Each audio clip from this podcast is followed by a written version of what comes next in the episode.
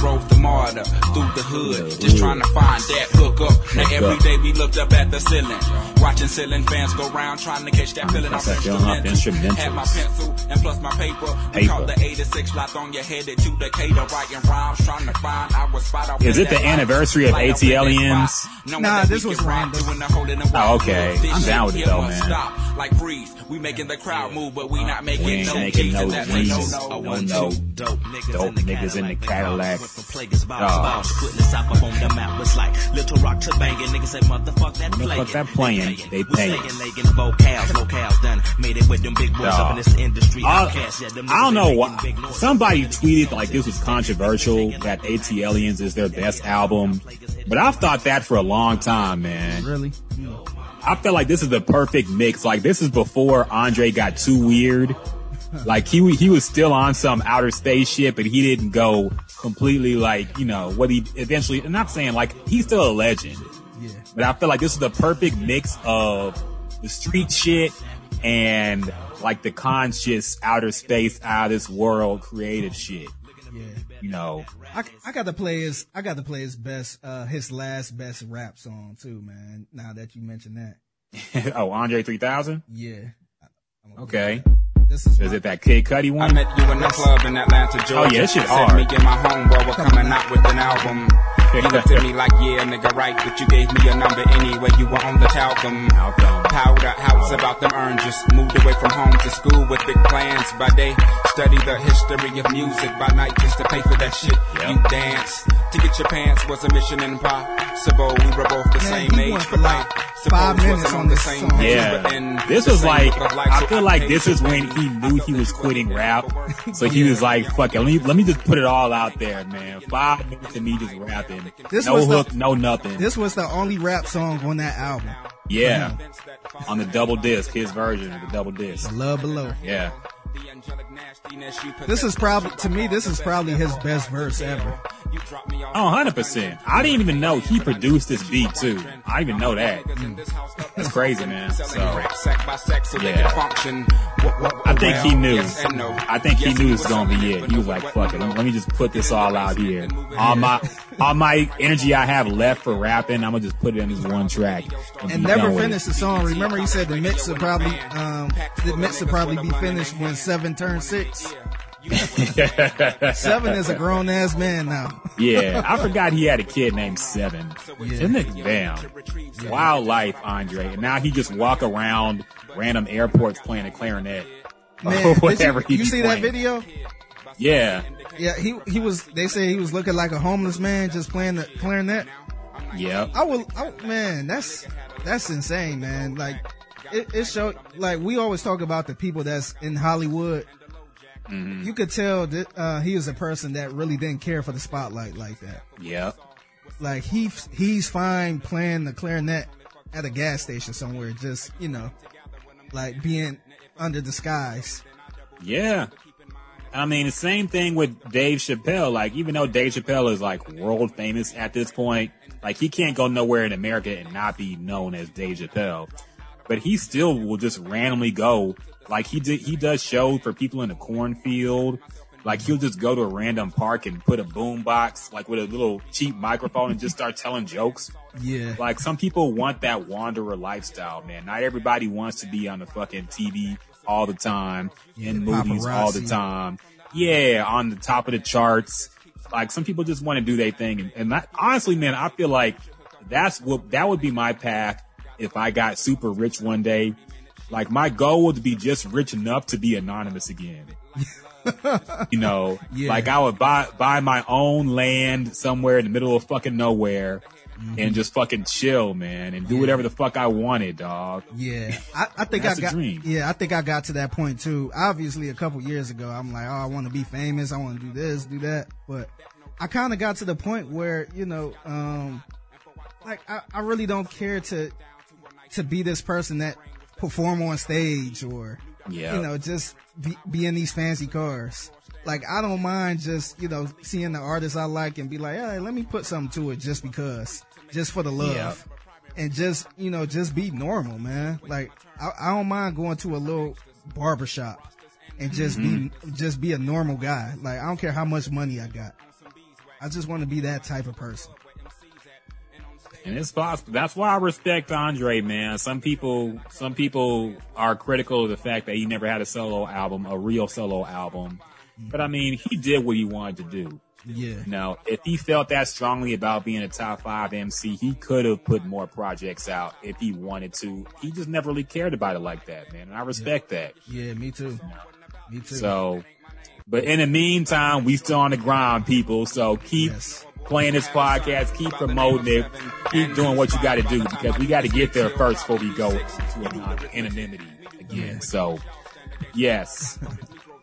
Uh, so another exciting episode on the docket today for the Gems and Juice podcast, man. We got a special guest joining us a little bit later, dear friend of ours who I think you will enjoy hearing from again, as well as his, his great new music he's releasing. Uh, but first off, man, we gonna kick it off old school style. It's me and Figgy chopping it up, talking about all the fuckery going on this week. Uh, so first off, Figgy, man, you know we got checking on you, bro. How you been, man? Man, I've been cool, man. I uh, I went to a new barbershop today. Okay. Yeah, so I want to give a special shout out to my dude Rivers. He go by the name Rivers, and um, I actually met him on Twitter because uh, a couple weeks ago I posted, I reposted this video. Uh, um, I'm, I'm sure everybody probably seen this video of this kid seeing Deshaun Watson in the Bentley truck, and he was just so hyped, like my boy D Watt in the Bentley truck, and all that. so uh, I I always play that clip on in the loop and um, I actually posted that clip re- or retweeted that clip again on Twitter. And the the guy who did that um, shot that video or uh, that the, the guy that was in the video, he uh, retweeted it or whatever. And I think his uncle or something was like, "Oh yeah, that's my nephew," blah blah blah. But um, yeah, he ended up following me, so we kind of just stayed in touch a little bit just via Twitter. And um, and I guess out of nowhere, some guy followed me who was a barber. Was like, Oh, wow. yeah, I know his dad, blah blah blah blah. And um, I'm like, damn, okay. I'm like, oh, you a barber? I'm looking for a barber. And, and he was like, yeah, come on through and just you know.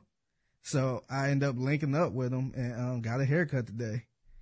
And- Okay. And, and this is how small world it is. His um I'm not sure who owned that barbershop. The barbershop was in Fifth Ward.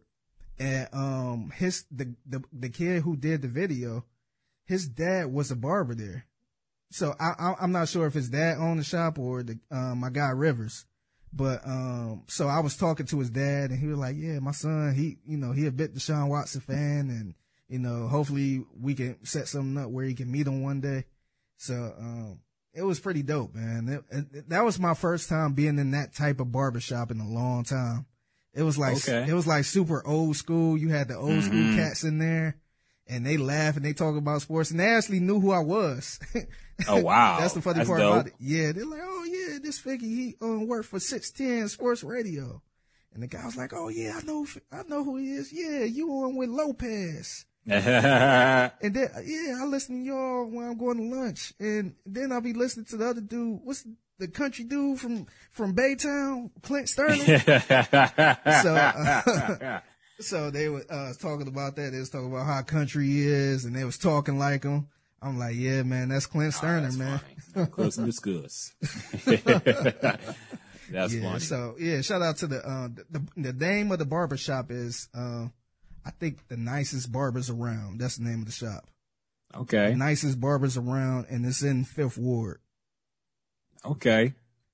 But uh let's fast forward to the future, man. Like we said, check out uh Leroy Cook. We're gonna have him on the podcast in a little bit. The Gems A and Juice guest. Artist Spotlight. Yes, the Gins and Juice Artist Spotlight, Leroy Cook. Uh check out the song and knockout uh wherever you can. And we got some topics to talk about, man. A lot a lot of some fuckery happened this week we gotta break down. And leading off, we'll start with the shocking news that Cardi B has filed for divorce What? from Offset. Dun dun dun. Are you shocked? I for one am, Oh my I God. for one am shocked. you know, I thought niggas could cheat and get away with it. I don't know when to think fucking Beyonce took him back. yeah. I thought they could work it out.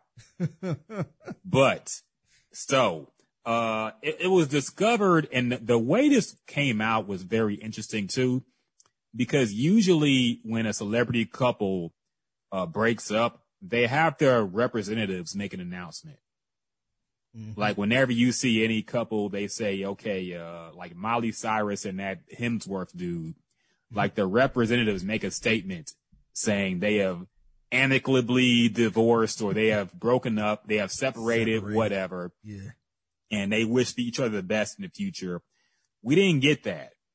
we got a court filing and TMZ eventually also confirmed it that Cardi B actually filed for divorce from Offset.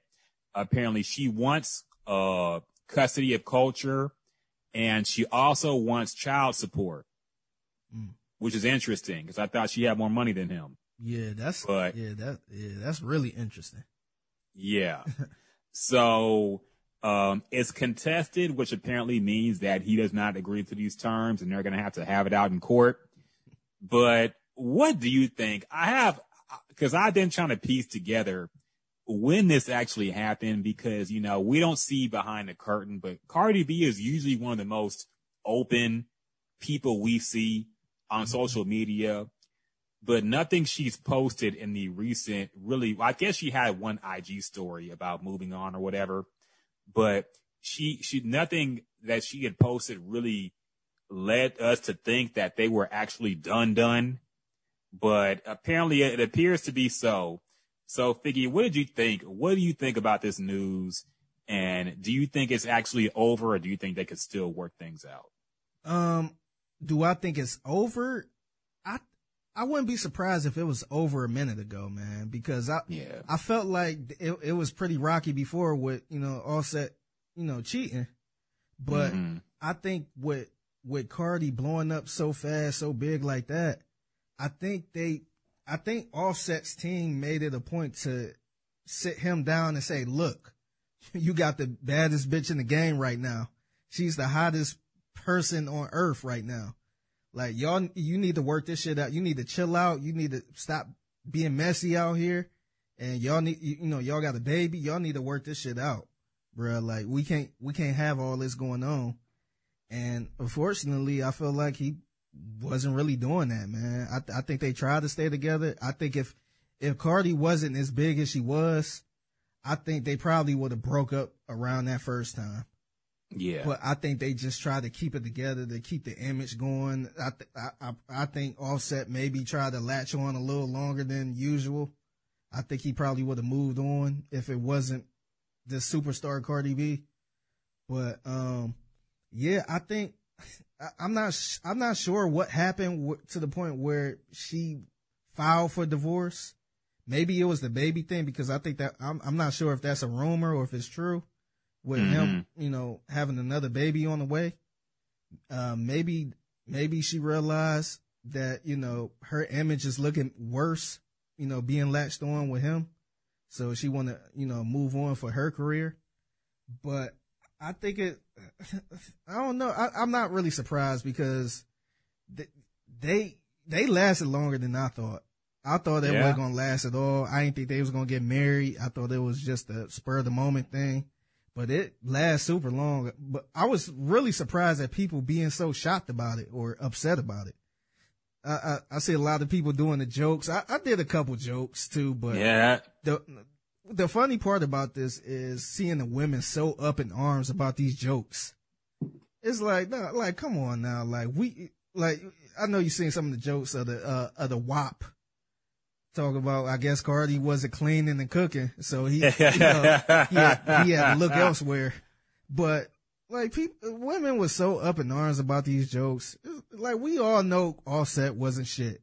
We all know he was dirty, doing all type of other dumb shit. So of course we're not saying that's the reason he was out looking elsewhere. But look, man, everybody got joke, everybody got jokes on Twitter, man. You can't get mad at people joking about it on Twitter. You you know we we just had people joking on Will Smith and Jada Pinkett Mhm. for their situations. So yeah, it, like people need to relax with the hey guys, you like you know it was other things. He did cheat, so I don't understand why y'all making uh, jokes about Cardi. It's it's like nah, she made a song about wet ass pussy, yeah. talking about how um like she ain't got to cook her clean, but Mm-hmm. then turn around and you know file for divorce because this dude is out here cheating. so it's just it's just kind of hilarious just seeing that uh, seeing people up in arms about that. Yeah, and I also think that that line is why people were surprised. Yes. Like I don't know when WAP WAP was recorded. Like I don't. It, it could be six months old, and mm-hmm. in, in that time things deteriorated much more quickly in their relationship. So that's possible.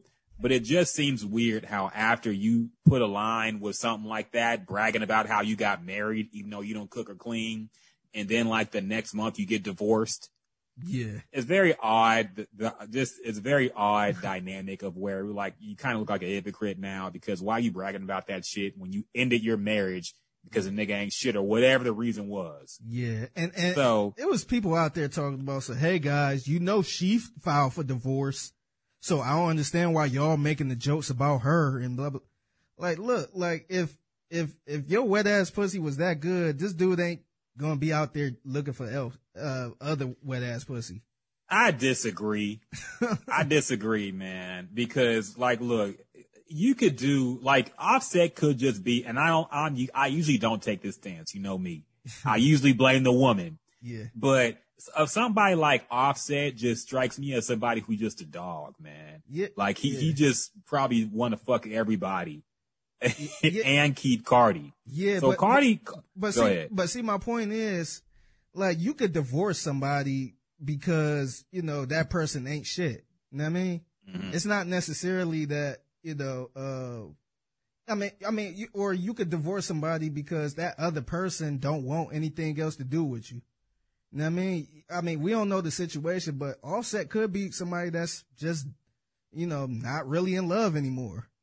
Or, you, you know, you dealt with people who didn't actually file for divorce, but they was mentally checked out of that relationship. Mhm. So it, it could have been something like that where he like, nah, you know, she really don't be doing shit. She nasty. She, you know, she, you know, lazy. So I'm, you know, I'm cool. I'm gonna just do my thing. And she's, and you know, she could see that and be like, you know what, fuck this. I'm filing for divorce. So it's not always a thing where, you know, just because she filed for, for divorce that she was right. You know what I mean? Yeah. I know it's not, I know it's probably not like that with this situation, but like people just throwing out there like, oh yeah, well, you know, she filed for divorce. So, you know, she's the right one. It's like, nah, like you don't know the situation for real. That's true. That's true. Like it could be he got he got checked out, but my inclination, my my my inner self, I just feel like Offset wanted to keep this together because I can't imagine somebody like Offset being cool with his baby mama fucking somebody else, which is eventually what's going to happen. It may have already happened. So I, I imagine him as somebody who's very possessive and somebody who did not want Cardi to leave him. You know, we saw him begging when he cheated the first time, fucking looking like, looking kind of pathetic, honestly, Yeah. with the whole roses on the fucking, uh, fucking stage rushing and like the whole story about him sneaking on to try to propose and get her back. He, he kind of played himself and looked bad there. Mm-hmm. So a man that would go to those lengths to get Cardi back, I feel like he wanted to keep her, but I feel like she probably realized like, look, cause I remember that time, you have to remember the time when he got, he said he got hacked Yeah. because his, his, his ex girl, uh, posted some Instagram messages about her, like he, she was basically, he was basically still reaching out to her and trying to hit. yeah. So then he claimed he got hacked. Like what hacker would do that? yeah. You see people get hacked all the time and they just say, oh, fucking niggers and blah, blah, blah. They don't say, they don't reach out to their, To their baby mother. Yeah. Like Just- this just person think- would even know that if they hacked offset. Yeah, just So think of on. just just put yourself in um a hacker's shoes. are you going to hack a celebrity account and reach out to that celebrity's baby mother saying, "Hey, I want to have sex with you"? Yeah. Like, what would what would you get out of that? You not about to have sex with her. you know what I mean? and, and looking back, I think because Cardi tried to defend it and she said Offset was a hack too. But I think low key, she probably knew he wasn't. And she probably just said that so she didn't look worse for still being with him at this time. Mm-hmm. But looking back, you're, you you could be right. I think this could have been done a, a while back and we just didn't really know about it until now. So yeah, I'm not too surprised, man, but I do, I do feel like Offset's going to fight it. I do feel like it's going to get a whole lot more dramatic with him trying to get her back. And I also feel it's convenient because she got an album coming out. And I did remember seeing a, uh, a post. Uh, she did some kind of interview about the new album and she said it's going to sound a lot like Lemonade. Mm. And I'm like, okay, I was, I was wondering about that because I was like, you already addressed this shit in songs before. So why would you do it again for your new album? This will probably get messier and we will hear more about this on her upcoming album. Um, and all will be exposed in time. But I just personally, even though, like I said, I like to, I blame the woman a lot of these times, but I just feel like this is Offset's fault somehow, just knowing how he probably rolls. Yeah. So, but I think we will see more of him prostrating himself. I think he will do more corny shit to try to get her back. But I think it's, it's probably over at this point, man. So yeah. it is what it is. and we, we knew Offset wasn't shit, man. Yeah. It, we was it, it's- it, this wasn't Jay Z and Beyonce where Yeah. you know it was a perfect couple. We knew he wasn't shit. We were just I I we was honest, I, or at least I was. I was honestly looking to see how long it's gonna last. Mm-hmm. But we knew I, I knew this day was coming. It it just waited a little longer. But I, I knew this day was coming. And it might have been, honestly, these are one of the things that I think we're going to see more of this as the months go on. People who have been forced to stay together, like, you know, we're in a quarantine thing, nobody doing shows. They Mm-hmm. probably had to stay under the same roof for an extended amount of time. Yeah. And they might have just figured out, like, look, we don't really love each other like we thought we did. Yeah. You know, absence makes the heart grow fonder. When you're not around somebody, you miss them. When you're around somebody too much, you get fed up with them.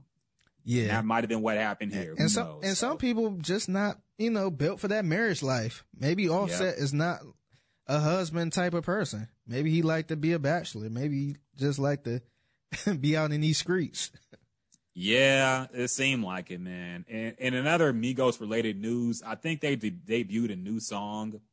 Mm-hmm. Um, let, let me play this shit real quick, man, because people are saying Migos are over. Uh, you want me to you want me to try to find it? Uh, I, I could find it real quick. I know somebody who just retweeted it. Let me find it. They debuted a new song. I don't know if it's on streaming yet. Okay, here it is. I'll let y'all decide if Migos still got it or if they're over.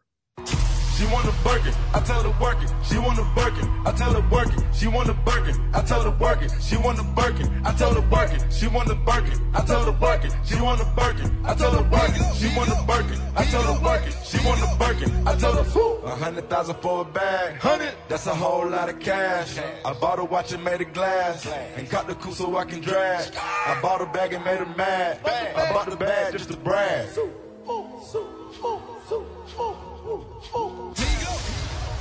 I, I understand a group like the Migos ain't really going to be ones to push the envelope forward. Yeah. And, but at what point do you realize you're making the same fucking song over and over and over again? Yeah, I was waiting on a different hook. And for, because, and like, I want a Birkin. I want a Birkin. I want a Birkin. I, I thought he was gonna switch it up. That's literally the whole hook. They they are literally using that same formula from 2012, 2013. yes. Like, I, I guess they just gonna ride this till the wheels fall off, but the wheels are crumbling, man. like that culture too, to me, some people liked it. I thought it was disappointing. And this, whatever they call this album, Culture I think three. it's probably going to be their last as a group. I think they might break up after this because like the, the formula is stale yeah. and they, they had their run. They had a good run for a Yeah. group. This is this is another group that I thought was probably gonna be maybe two or three years, and that's it. Yeah. And they they actually lasted a, a very long time. This is a really good career, man. hmm So like I, I'm not like I will probably say at the end of time you could probably put them up there as like um some of the legends of the 2010s. Oh yeah, definitely. Like when you talk about the 2010s, you got to talk about Migos. you know what I mean? So but they definitely got a, a very respectable career, but like right now, man, it's just like nah. Like I don't even think these rappers, uh, the the rap that you hear now, they not even on that. you- yeah, when you that let- flow, that flow kind of died out. Yeah, when you listen to people like um even somebody like a Lil Baby or um Polo G, Money Man, Mhm. uh Rod Wave, they don't even be talking about they actually be spitting lyrics now, man. like me the Migo flow, they you know, a lot of people say, you know, they really wasn't saying nothing. I kind of disagree. They say a little something, but Mm-hmm. now these Rod Waves, they actually be talk, talking that real shit. they actually be having pain in their lyrics, man. They they sing a little bit, but they actually are very lyrical compared to what it was um, seven years ago. Yes. So just coming out with a hook like that, it's kind of like, uh, like that was cool seven years ago, but now, like they they actually talking about some real shit. you know, grow, growing up poor and all this other shit. That's actually lyrics uh, right now from these young rappers. And I've also been wondering the the long lasting effects of this pandemic and the economy. I kind of feel like we're we're nearing the end of the baller rap era, man. Like songs like this, nobody wants to hear this shit, man. Nobody could fucking afford a Birkin bag at this point in a fucking pandemic. Niggas lost jobs, fucking people hustling, struggling to make ends meet. Nobody want to hear about some goofy ass French fashion bullshit anymore, man. Like we're off that, especially with all this racial injustice shit going on, all that stuff. We don't want to hear about no foreign fucking designers who probably don't even like black people. Yeah. You know, we're tired of that shit, man. And like, we don't care if you can afford it. And according to all this music label debate, a lot of you rappers really can't afford this shit because y'all apparently have been getting fucked for a long time, according to Kanye and other people. Mm-hmm. So, I mean, it, it just like we, I think it's time for rap to, I'm not saying this has to completely die out, but I think we, it needs to grow past this, man. Like it was cool in the Diddy and Biggie era and it was cool in Gucci. Like it, it was cool for a little bit, man, but I think niggas are getting, it's about time for us to collectively be fed up with just a constant stream of this type of music, man, because Yeah.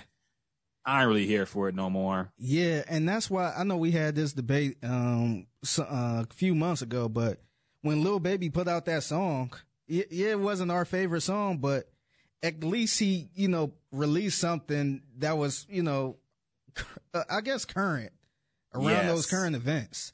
Like he didn't release a, a song like "She Want a Birkin." you know I mean? Yes. Like we didn't like like we can say what we want about the Lil Baby, you know, power to the people song, fight the power song.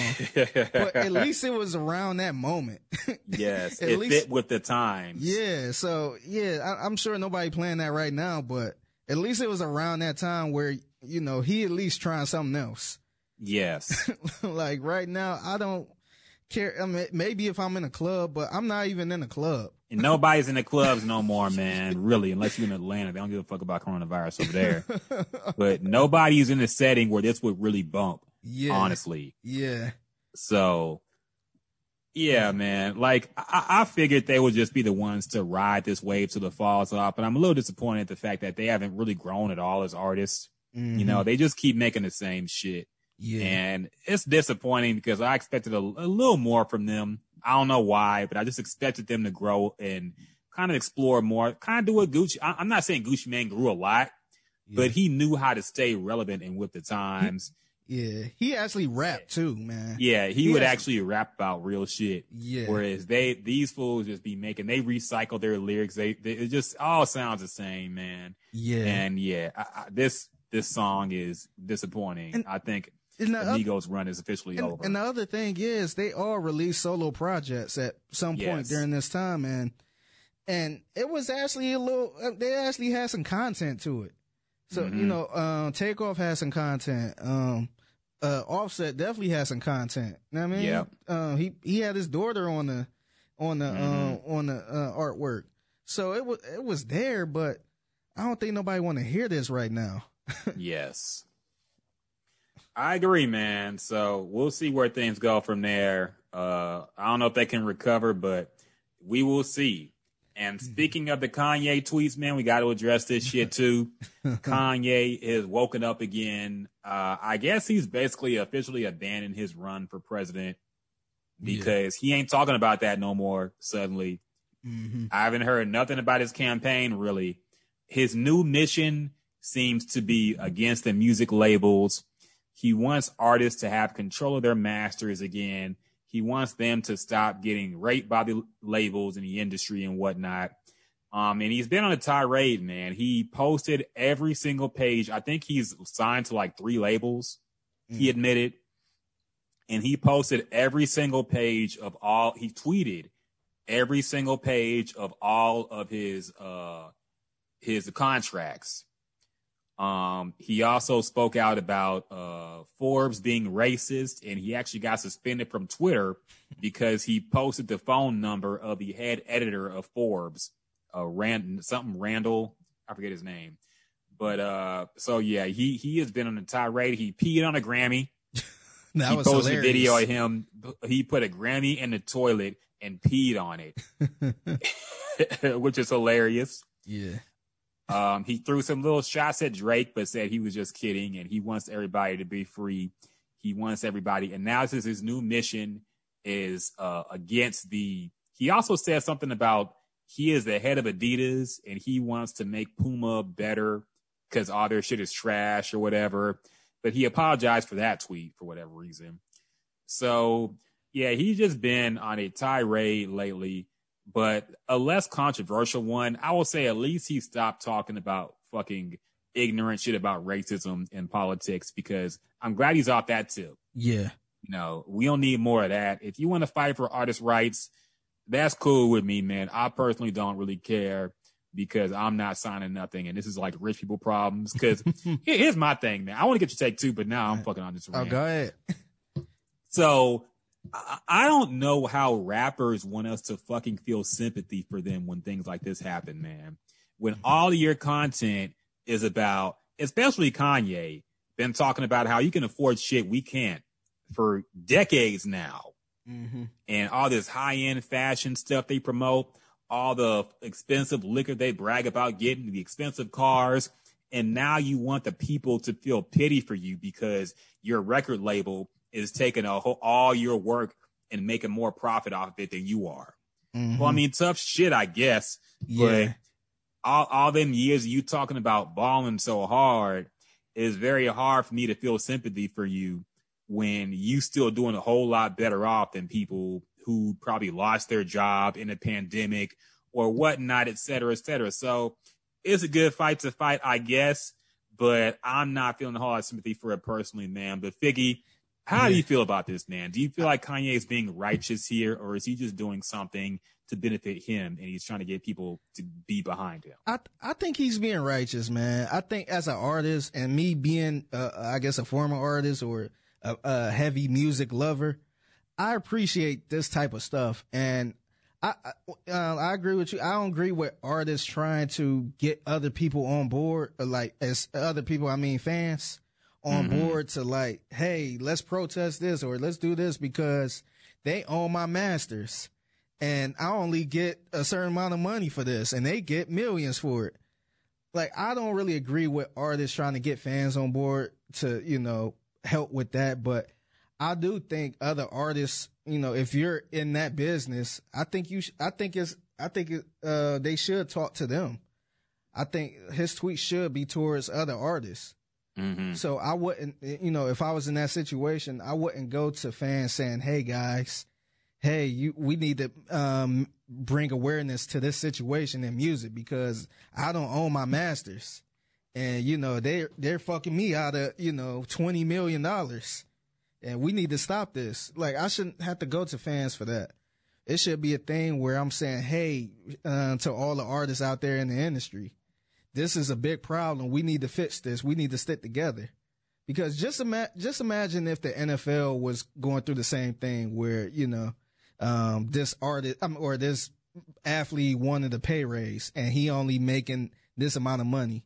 You think he about to go to the fans? Mm-hmm. Th- think of it as a running back. You know, the running back position is like that position where you really don't want to pay them because they only last a couple years. Just imagine a running back coming out saying, Hey guys, we need to, you know, change this to the fans. Like they don't, you know, no disrespect. They don't give a shit about that. That's not their money.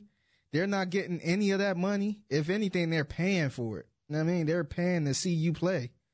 So they don't really give a shit about that. But if that running back say, Hey, let's get all the running backs together and, you know, let's stick our chests out and say, Hey, you know, pay us or we won't play or we, you know, so in this situation with Kanye, if he was to go to the artists, uh, call out all the artists and say, Hey, I know we all are in this situation. Let's stick together and, you know, come up with something because this is wrong. We should, we should own our masters. Let's boycott hip hop until we, you know, something like that. I think, Mm-hmm. I think that would make more sense than, you know, trying to get fans on board for, you know, stuff like that. I agree, and that's why I didn't like when Taylor Swift tried to do it with her fan base. Mm-hmm. I didn't like trying to because here's the thing, and I'm not in the music industry, but I I do some reading on this type of stuff, and I think the debate is a lot more. It's not as simple as the, you sign to a label and they just own everything and immediately rape you, and then it's just bad for everybody. If there's a lot more in the middle that fans don't understand, and honestly, I don't understand some of it. You know, like people don't really understand except for the artists. You know, because there isn't nobody is going to stick up for the labels, but the argument for the labels is the fact that when they sign a new artist, they're the ones taking all the risk because Yeah. you don't know if that person gonna be the next Kanye. You don't know if they're gonna be the next Hit Boy. You don't know what they're gonna be really when you sign them. You can do your best to promote them, but if they flop, you know, like th- that girl from Gucci Gucci, what's her name? Kreayshawn Yeah.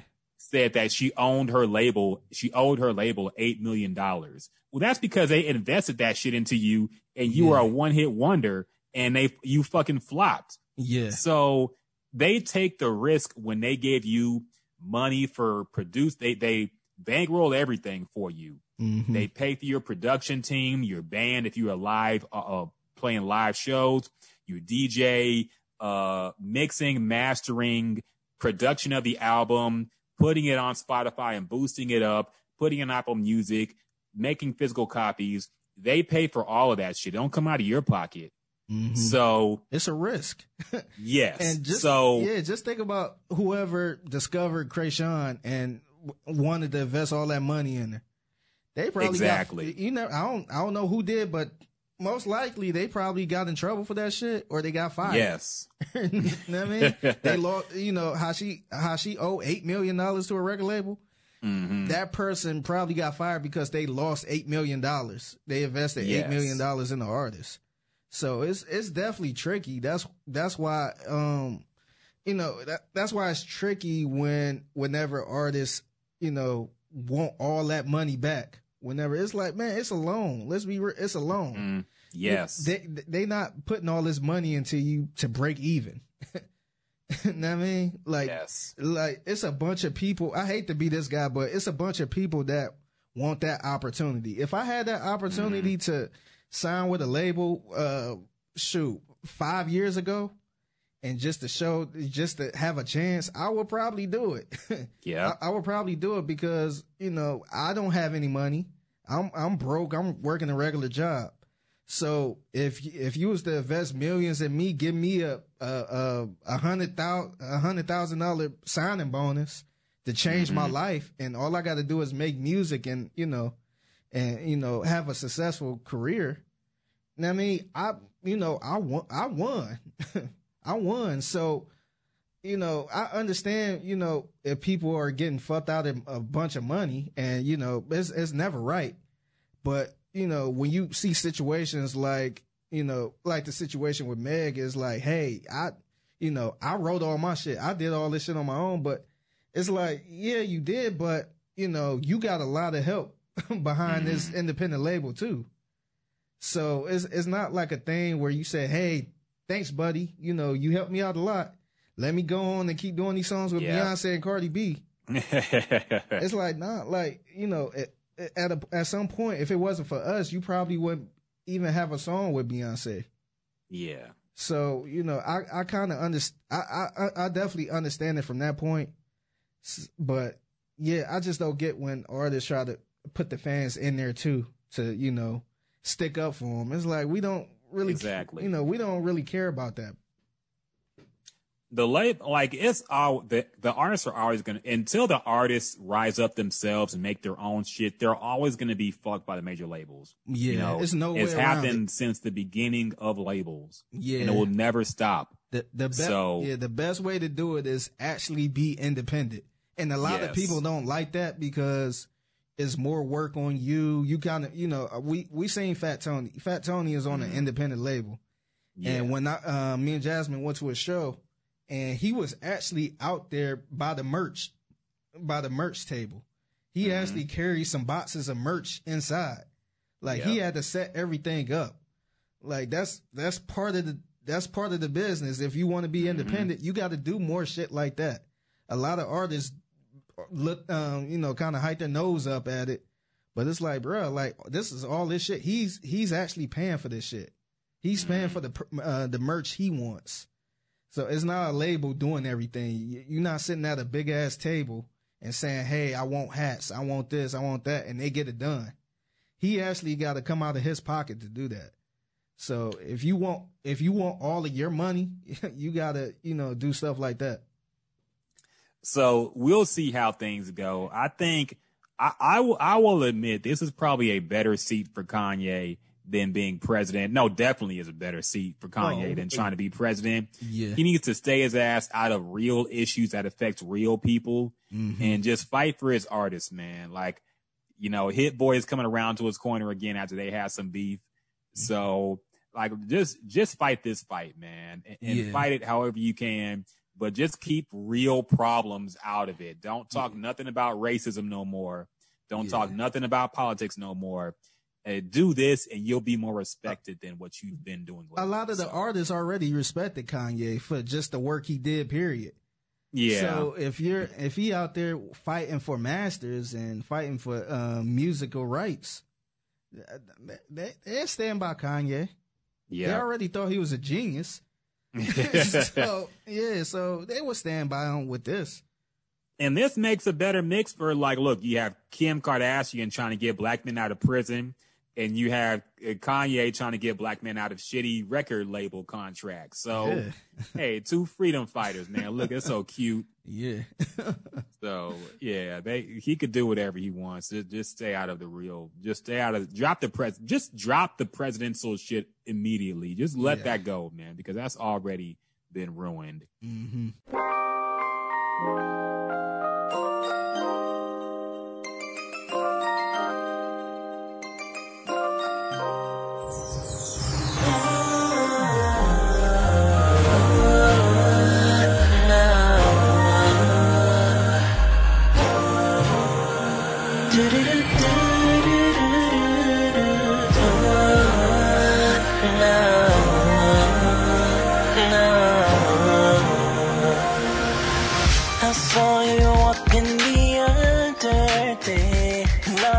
all say, baby, you know Hey. what you're doing. Hey. And yes, I'm gonna Hey. pursue it. Cause I ain't never had someone like you. Girl, you're so damn cute. And I just wanna get next to you. Oh, girl, you're my instant joy. And I'll be your This is probably- I'm not saying this because you're my guy, But this is probably one of my fa- this is probably my favorite song from you. Oh wow! This shit hard, man. Yeah. This shit hard, dog. Thanks, y'all. The Production sound like a movie, man. It's so That's- so grandiose. Yes, that was the goal. Shit crazy. Who made this Yep. beat? Nice. It's my homie. Nice. Yeah, he's out of England. Oh, oh shit. Okay. Yeah. Okay, man, got some connections. All right, Wow, Mike. that shit hard, man. this could have led on BET back in the day, man. That shit tough. Thanks so much. Thanks so much, y'all. Yeah. Mm. Of course, this is a uh, the, the, the beautiful sound of our great friend who's joining us again, special guest, uh, coming back to us after a, a long absence, honestly, because of all these coronavirus type things going on. Yeah. Man. this man has worked with us for years and years. He also a very talented artist who has a new song out. So make sure y'all check that out as well. Our great friend Leroy Cook joins us again. So Leroy, What's up, welcome y'all? back. What up? What's up? We we So to missed that here. laugh in the office. Like, we missed that laugh in the office, dog. It ain't it ain't hit the same ever since you they they. I know.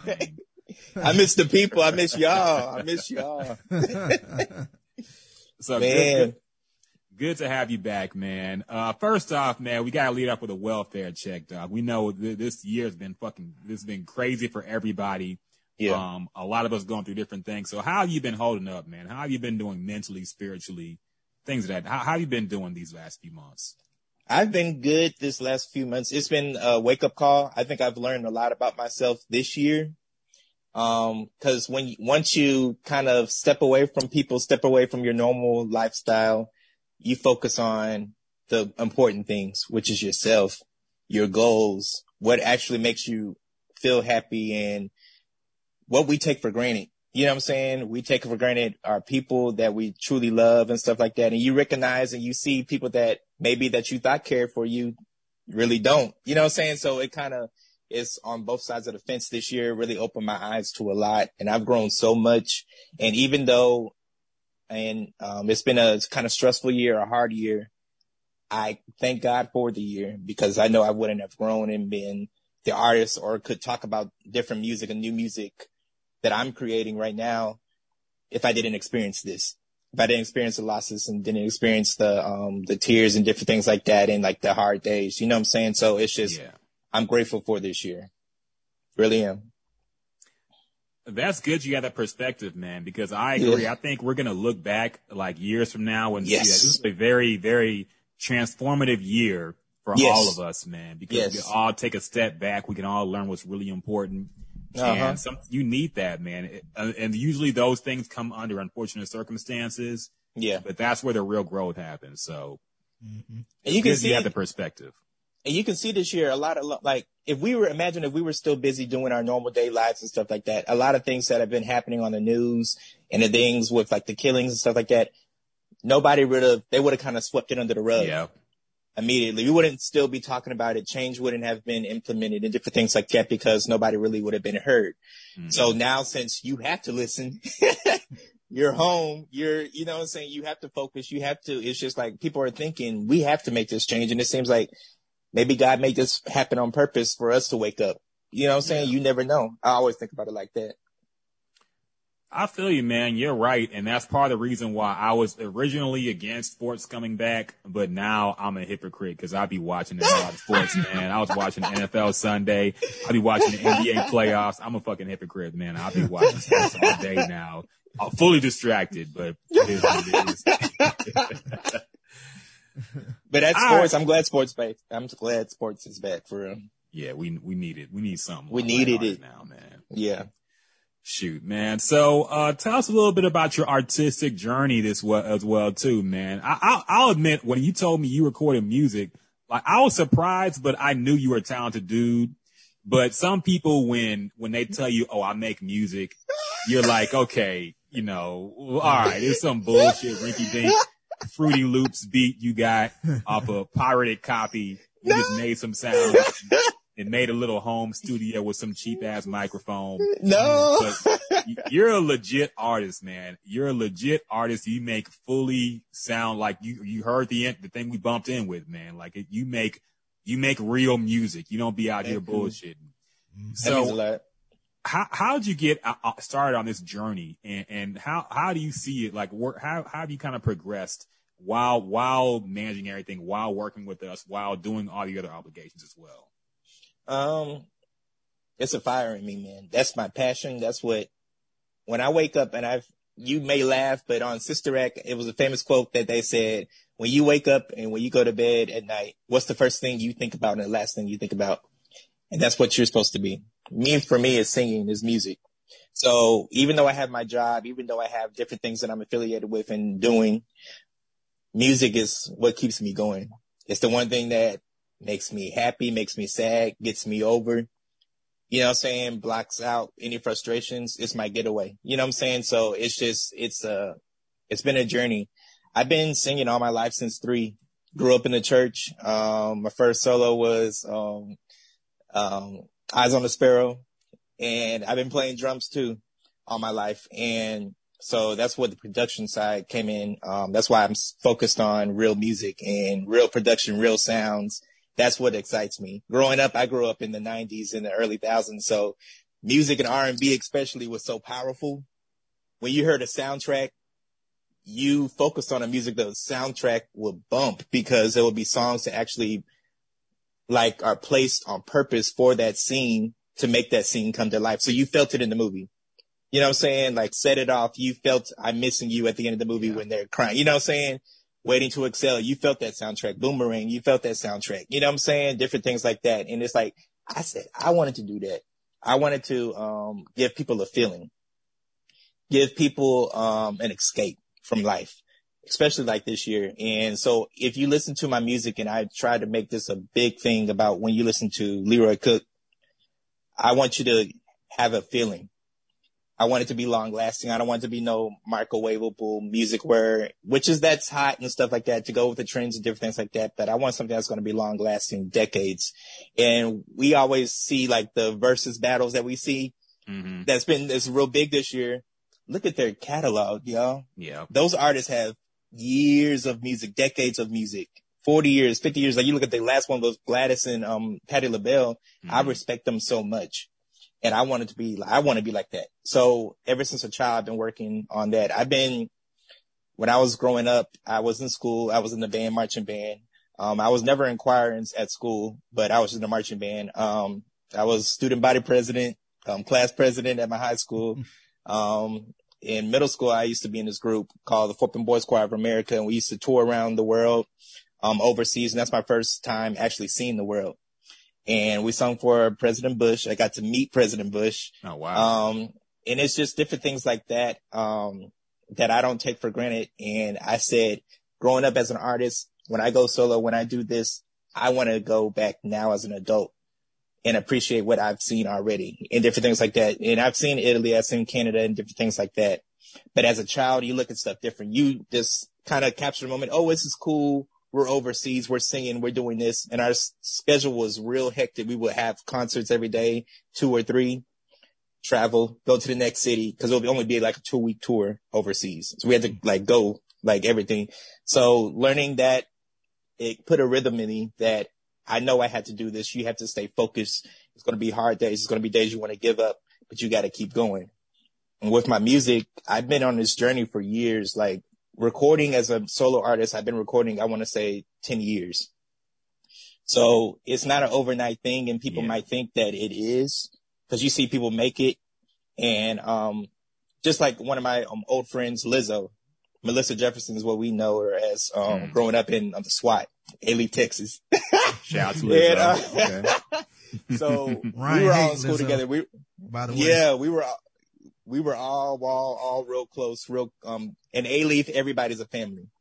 And if you come to Alief, you go to school there, you know everybody. We're all a family. So mm-hmm. it's just like that. We've seen the struggle and everything like that.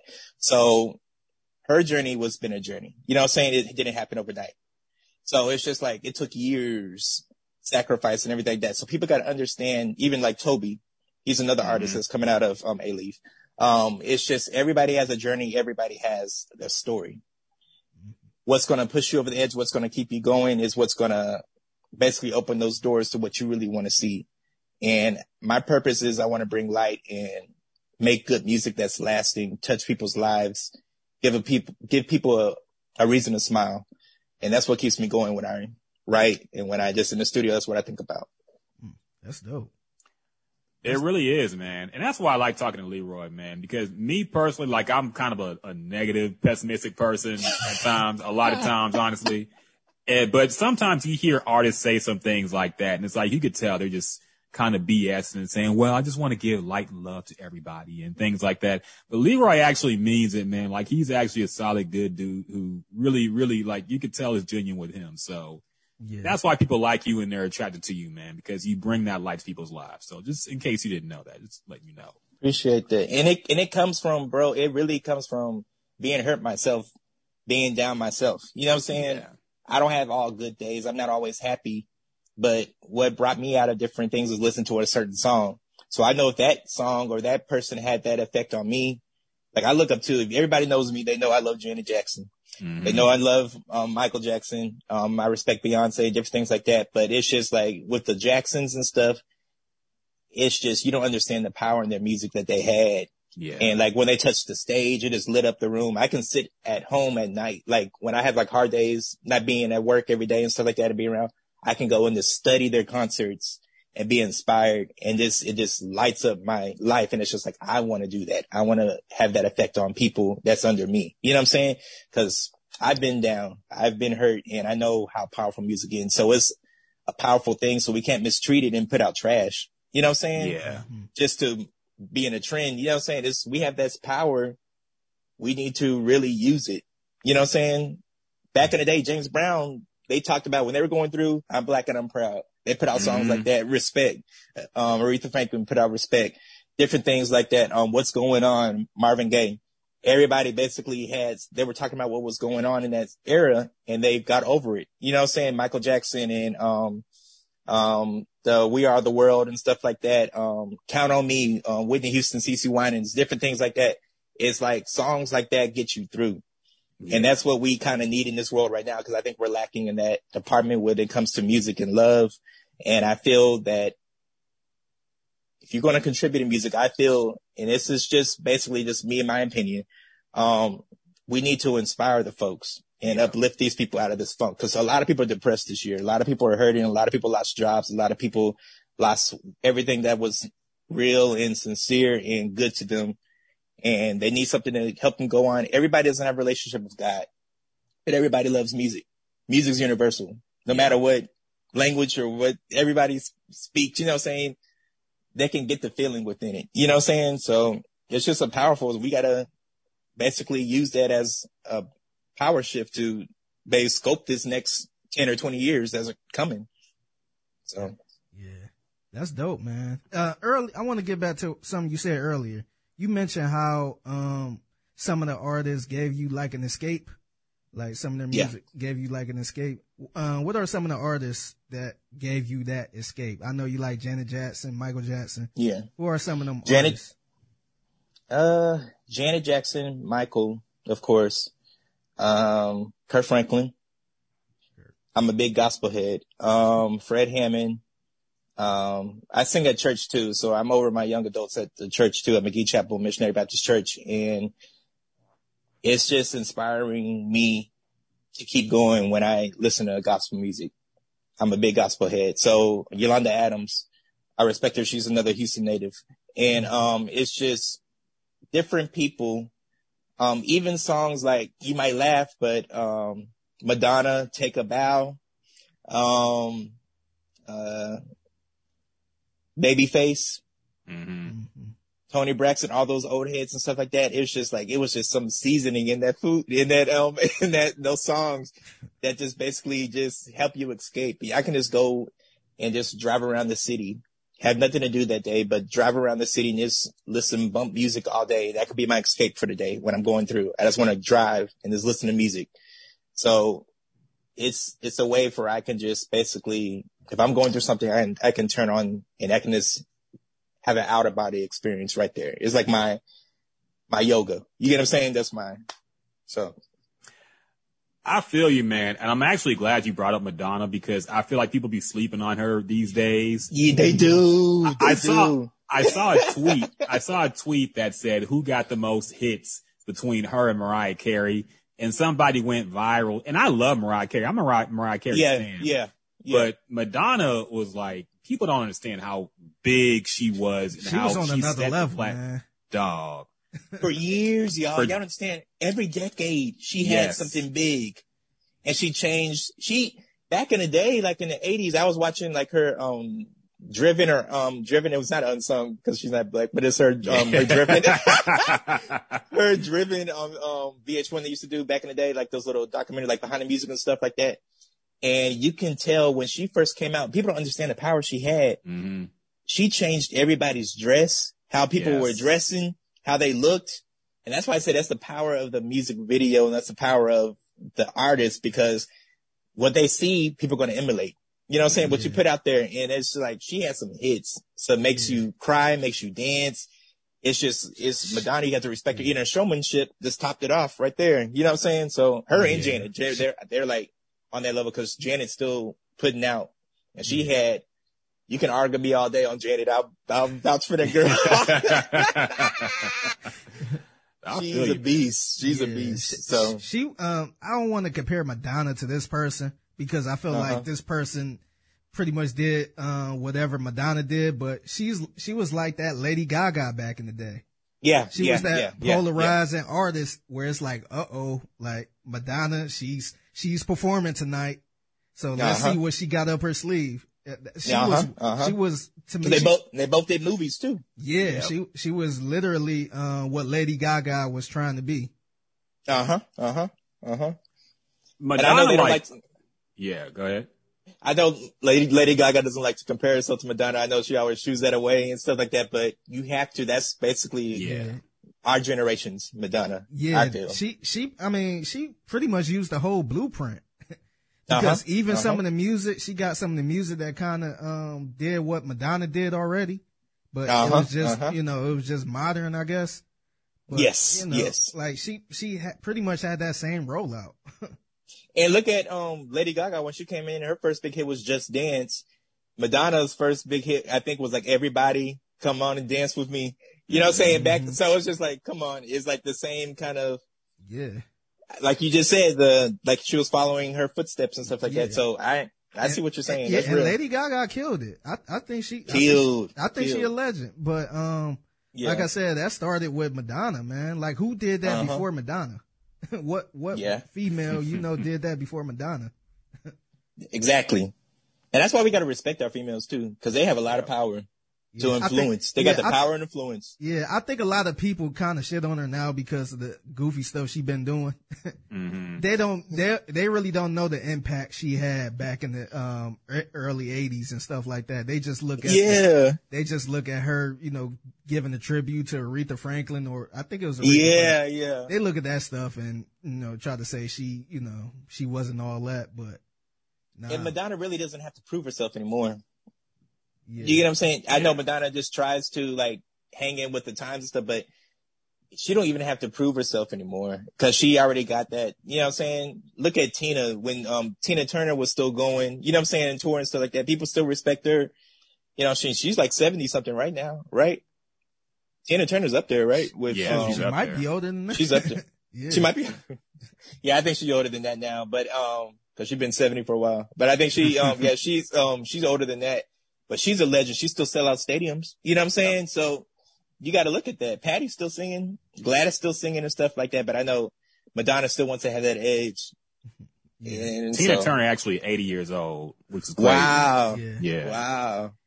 Man. But yeah, that what happened to Madonna is the curse of living too long, honestly, sadly. Because I guarantee you if Madonna died in like 2007 or 2009 when around Michael did, like they would talk about her in that same breath, like Michael and Yeah, yeah, Madonna. yeah, yeah. But since Yeah. she's still alive, we see all the corny shit she be doing sometimes on IG. And now it's like you discount their entire career and history because of what you see now. Yeah, Which wasn't yeah. around. Same thing with Prince, man. People, Prince is one of the best of all time. He People is. did not give him that type of love until after he died, man. After he died. And that makes so me, that makes the me, real ones did. The real ones did. Like I know you did, being a, a huge in music like that too. But a lot Mm-hmm. of these people did not give Prince that kind of love when he was here. So it's sad Uh-huh. thing, but It's sad. It's sad. yeah. Yeah. I, I, I, oh, go ahead. Go Go ahead. ahead. I, I was gonna bring up one thing, man, because I did notice because me and me and Leroy used to have these long music debates. Long talk. and you did. I ne- I noticed there was one name you did not mention in your inspirations, And this is the name we had beef about low key back in the day Because Beyonce. I didn't. I mentioned her, and I, I respect her and I love her. Yeah. That's one of my. That's that's one of my inspirations. Yeah, I know what you're about to get at. Yes.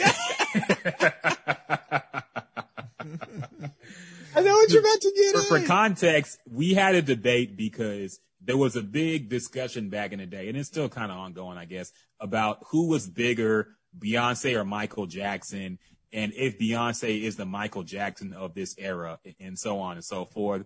I don't think Beyonce is as big as Michael Jackson was. I don't think she, and that's not just saying it because Michael Jackson's dead now. Like I don't see the same energy for Beyonce, even though she she is the top as far as you know artists these days. But yeah, yeah. the energy ain't the same as when Michael was on stage, man. It's just I think, I think, this touchy, but I think, I think as an impact, I think she's as powerful Mhm. because world, the world does stop when she does put out something, when she is talked about, when she walks into a room, all the artists rise, all the artists respect her at the award shows. She got top honors and different things like that. Um, musically, I would like her to push herself a little bit more. yeah, I think she, um, Michael had music that really had substance and it's really, um, talked about different things and changing the world and about love and different things like that. Beyonce does has that too. And a lot of that was in her early work, but recently a lot of stuff has been like kind of trendy. And I feel an artist like her, she doesn't need to do that. And I was proud of her for Black is King because Black and Black is King is a, I don't know if y'all have seen that, but it was a beautiful movie and it depicted us so well. It showed all shades of black and how powerful y'all, how beautiful we are, how, um, nobody can talk down on us and that we all are kings. You know what I'm saying? And queens. And it's basically, she used her power for good. And that's the thing and a trait that Michael did for us. You know what I'm saying? So I, and the level, she's the only one that's really doing it right now. So for your argument, she, I feel she's still the only one right now that has that power and that influence and stuff like that. And I feel with that, with that title, it does come a lot of responsibility. You're right.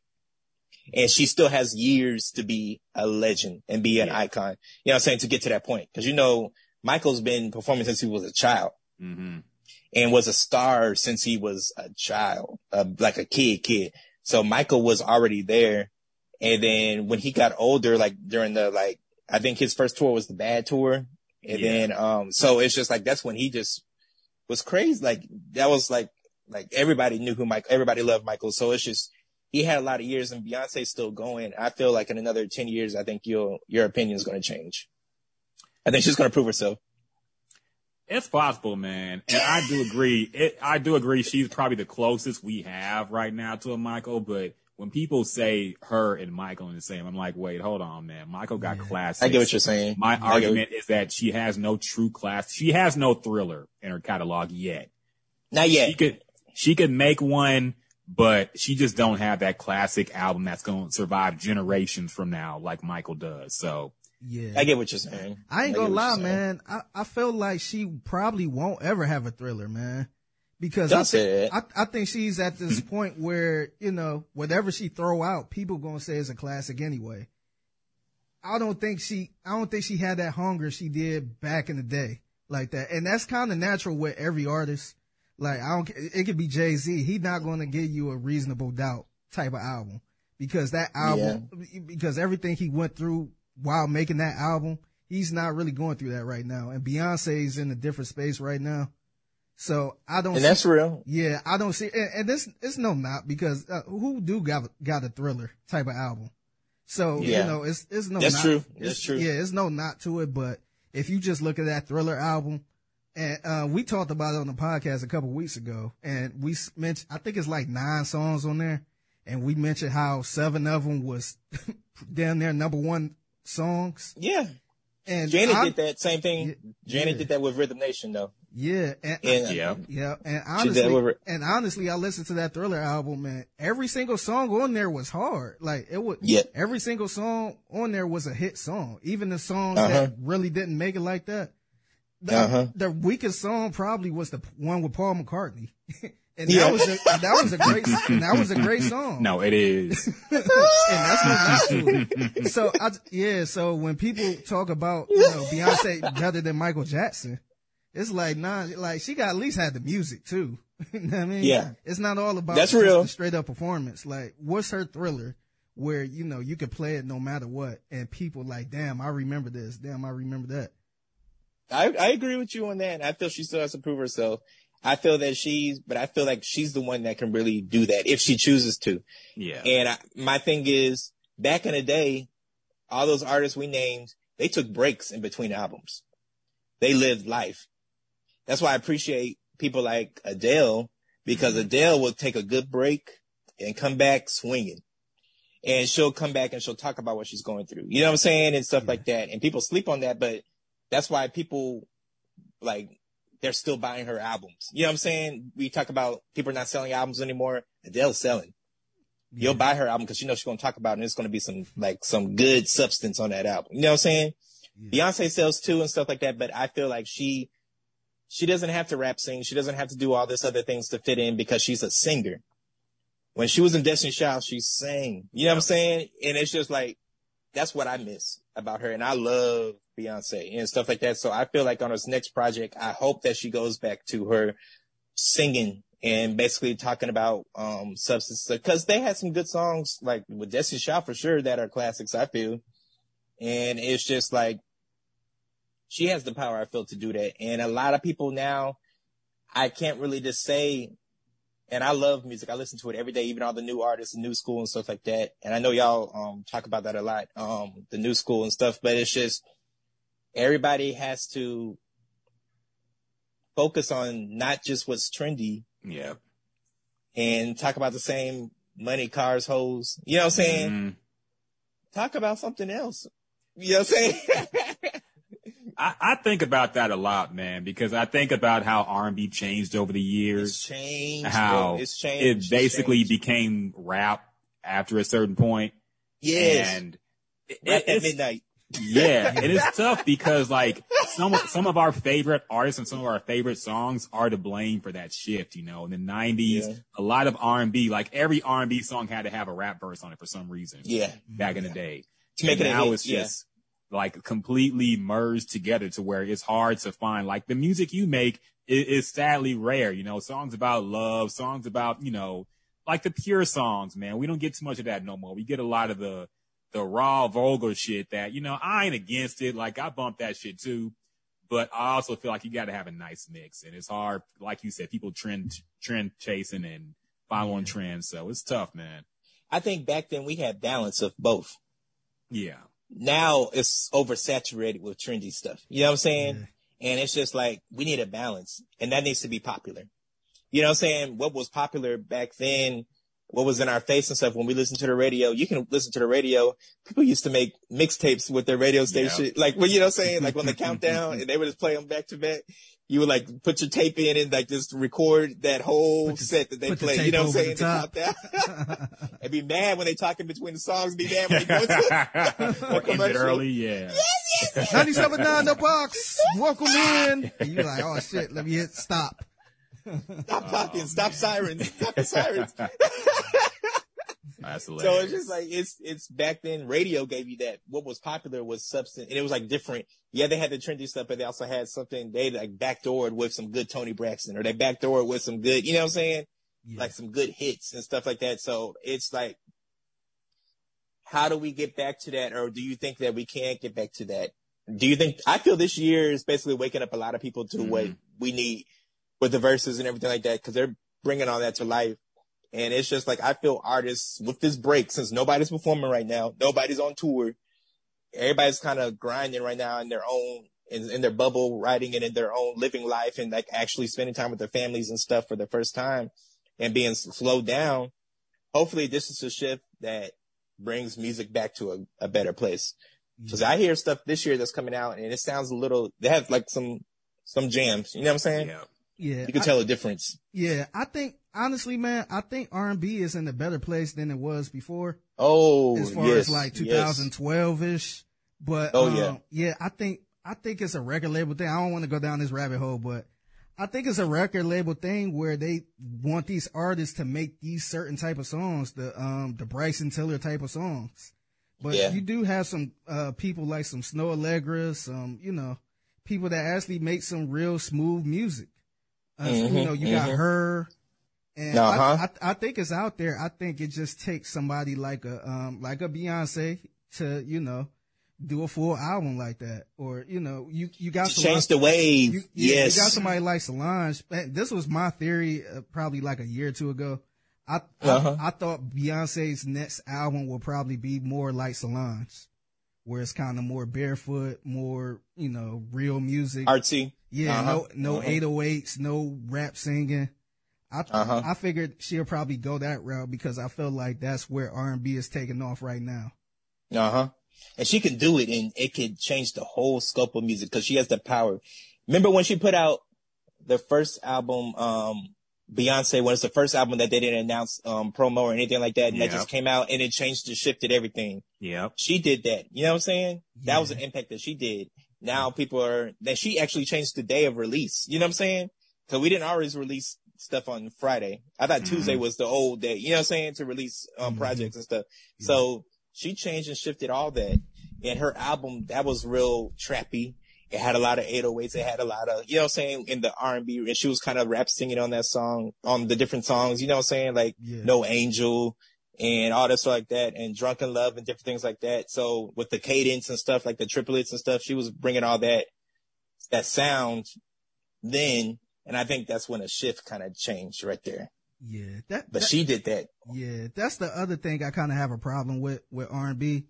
It's too vulgar, man. Like I don't want to hear all that cussing in my in my R and B. And I felt like You wanna- that- that's what it is You- now. So when you Yeah. listen when you listen to all these verses with the R and B artists, it's not really that much cussing. You didn't have to do all that. You Yeah, like like people felt like uh, uh Adina Howard was vulgar. You know what I mean?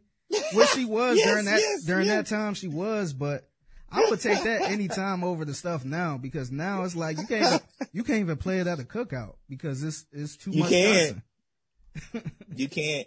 I think we left back in the day. R and B left a lot of things to the imagination. And you Yeah. and and my thing is anything like even like risque songs like listen to Janet Jackson anytime any place. Yep. Mhm. That song was kind of risque at the time Yeah. because of the beat and different things like that, but she still was subtle with it. She left Yeah. it to your imagination to think what you want to think. You know what I'm saying? It wasn't like But she had like face. a legit orgasm on the track, so Yeah, yeah, I don't know about that. It wasn't a whole lot left to that imagination, but I feel what you mean, man. Yeah. That's Or- like commonplace now. Yeah. But yeah, Or, or or even look at look at somebody like D'Angelo, the uh, Brown Sugar. yeah, like a lot of people be like, oh, you know, he was talking about heroin or you know, he's talking about drugs, but you would Yeah. never know that. Like it's kind of Yeah. like up to your imagination. He masked it. Yeah, he masked it. Yeah, you took so- it how you went. yeah, That's what made you kept listening. yeah, and it's like you could like like honestly, it could be about drugs, but yeah. I mean, he could tell you anything at that point. He could say, Uh-huh. "No, it wasn't." But you know, it's could- a it it's a legit good song. It's not dirty. You know, Uh-huh. it's it's uh-huh. a legit R and B song. But Uh-huh. we just don't get that type of stuff now. It's just straight to the point. in your face. There Yep, you go. it's, it's all about it's all about cheating. It's all about taking your girl. yeah, You- Remember, we used to beg for um people loves. Now it's like, man, yeah, like I A take lot a lot of bitch R&B don't, they don't even now. talk about. They don't even talk about relationships with the girl no more. They don't describe. You know what I'm saying? I'd be listening to. I'm like, who are you talking about? Who are you like? Like what are you? Um, you're talking about yourself and different things like that. And people want to. And I think that's what the power that we have over telling these girls, like these young women coming up, their beauty. Yeah. And that's why I um I make songs like that, like Knockout. She's beautiful. I saw her walking the other day. You know what I'm saying? It's like you would hear that and I would hear raising that, like even on Chris Brown Yo and stuff like that. I would hear that from him and different things like that. Joe, um, Tank, Tyrese, yeah, Jamie Foxx, you know what I'm saying? Those old heads, um, that, um, I respect that talked about love, talked about what was cool, Musiq Soulchild. You know what I'm saying? He laid it out to you. Teach me how to love. you know what I'm saying? It's just like he basically had songs that basically were about, um, relationships and what, how we can get through life together and the tools. I've been hurt, but this is what I'm going to do now. You know what I'm saying? Different things like mm-hmm. that. And it's not all about, I got money. I got hoes. I got this. I got that. Yeah. And that's what I feel like the generation now is losing and lacking because they're not getting that. They're not getting people on, on game. How to talk mm-hmm. to people, how to actually go on dates, how to actually approach, you know what I'm saying, a female and different things like that. You don't get that no more when you listen to, you know what I'm saying, the radio. You don't know what to do. We just hide it behind the screens and IG Yeah. and stuff like that now. Mhm. yeah. So it's just like it's a whole different wave now, and I feel we need to go back to change that. It's okay to mix that in a little bit. Yeah, that's So- that's what I appreciate about your music too, man. Because when you listen to your music, it's like you chasing for this girl. You see this girl you want, and you begging for. her. Mm-hmm. And you know, Mhm. honestly, man, there ain't nothing wrong with begging for a girl you want. like people, people make it like it's too it's too whack to do that. It's like, man, no, it's a it's a love song. You you know, It's never whack to love, y'all. yeah. So now, yeah, now it's like I'm, I'm taking your bitch or your bitch want me. It's just like, no, yeah, yeah. that's too rough to, you know, make love to. You know what I mean? Or I'm paying this, I'm paying your bitch rent and all this other stuff. It's like, no. so that's what I appreciate about your music, man. Like I, I, I could tell you are really, you know, into the '90s, into the '80s type Love of it, R&B because during those times they was begging for your love, and that's Uh-huh. the type of music you put up. Yeah, man, and that's like like Figgy said. That's why we respect your music, man. You restoring the feeling, like Jay said. Appreciate so we appreciate that. We we love your music. So tell us a little bit about this newest single you released, man. You released it two days ago. It's called Yeah. Knockout. So tell us a little bit about this song, man. Tell us why. What, tell the people why they should stream it immediately. This song is going to give you a feeling like no other. It talks about love. It talks about the beauty of a woman. And for the ladies, it talks about your power. Um, you're beautiful. Don't let everybody or anybody tell you nothing different than that. And, um, I know you might not hear it a lot and I know maybe it starts at home, but I want you to have this song to escape to. I always talk about escaping and different things like that. I want you to feel good about yourself. Um, for the dudes, this song is just a feel good song that you can ride around in your car. Um, just lay back, play it outside of the park, play it, um, when you're getting ready to go to the party. And it's just like a, um, or the, on the way home. You know what I'm saying? It's just that song that's going to make you feel good. And Knockout basically talks about this incredible woman that you see and that you want to spend the rest of your life with and basically get to know. And, um, it's a story. And when I make the video, we're about to work on um, the um, music video to bring it to life. In my music videos, I'm real big on telling the story of the song because I feel people can interpret, like we said, the song in different ways. But once you give them an, an image of this is what was in your mind, they can be like, oh, I didn't even know this was about this. You know what I'm saying? So I want this movie to be, I mean, this music video to be like a movie, real cinematic. When I was, when we were working on the song, me and my co-writers, um, I worked with, um, Anthony Terrell as well as Trent Wiley. Um, they worked on a, a lot of my stuff, my past, um, previous works and stuff like that. And still with some music that is coming out later on. Um, and I also work with Willie, um, Sal, um, Crisco. Um, a lot of these people from Prairie View, we all went to HBCU together. We grew up together. We always talked about music and stuff like that. Um, my producer, I met him in 2012 online on Facebook. Oh wow. And oh yes, online on Facebook. I was just looking for beats and stuff like that, and um, went to this site and um, was looking at beats. And I was like, man, this dude is crucial. He's like crazy. So I found him on Facebook. Um, um, talked to him. We um, basically just became friends since then. It's 2020 now, 21. We're still working together. And my thing is about people in England. England, they have a love for R&B. They have a love for Mhm. good music. They have a love for um, real singing. They have a love for feeling. So their beats and everything, 'cause I feel their music's kind of ahead of us. And I think they appreciate a lot of things more than what we take for granted here in the States. So working with him, it was a beautiful thing because I know my sounds not gonna really sound like anything else coming out because it has that still that true to R&B, true to pop, true to real instrumentation and different things like that. And I wanted to contribute that on Knockout. So when you hear it, it sounds like a beginning of a movie or uh, the climax of the movie when the build up and everything's like that. I love harmonies. I love a good chorus line that you can learn and sing along with. And I wanted to, like, when I heard the beat, I was like, I want to really just, when I'm vocal arranging, I really want to bring it to life. So I was like, let me add those oohs. Let me add that harmony to s- keep it swell and like have it to swell out and like make you feel like you're getting sucked into the song. So it brings you by the time that first verse starts, you're like, damn, I need to know what he's trying to say. You know what I'm saying? Because you heard those oohs and stuff like that. It kind of sucked you in. It's kind of like the opening credits. And it's just like, you look at the, um, what's the one where the, um, the opening credits where they have the world that goes around? Oh yeah. Oh, Um, Universal. Yeah, Universal. Yeah, You hear yeah, that, yeah. How it, it builds up. Yeah. And by the end, it's like real big, and then it drops into the um the movie.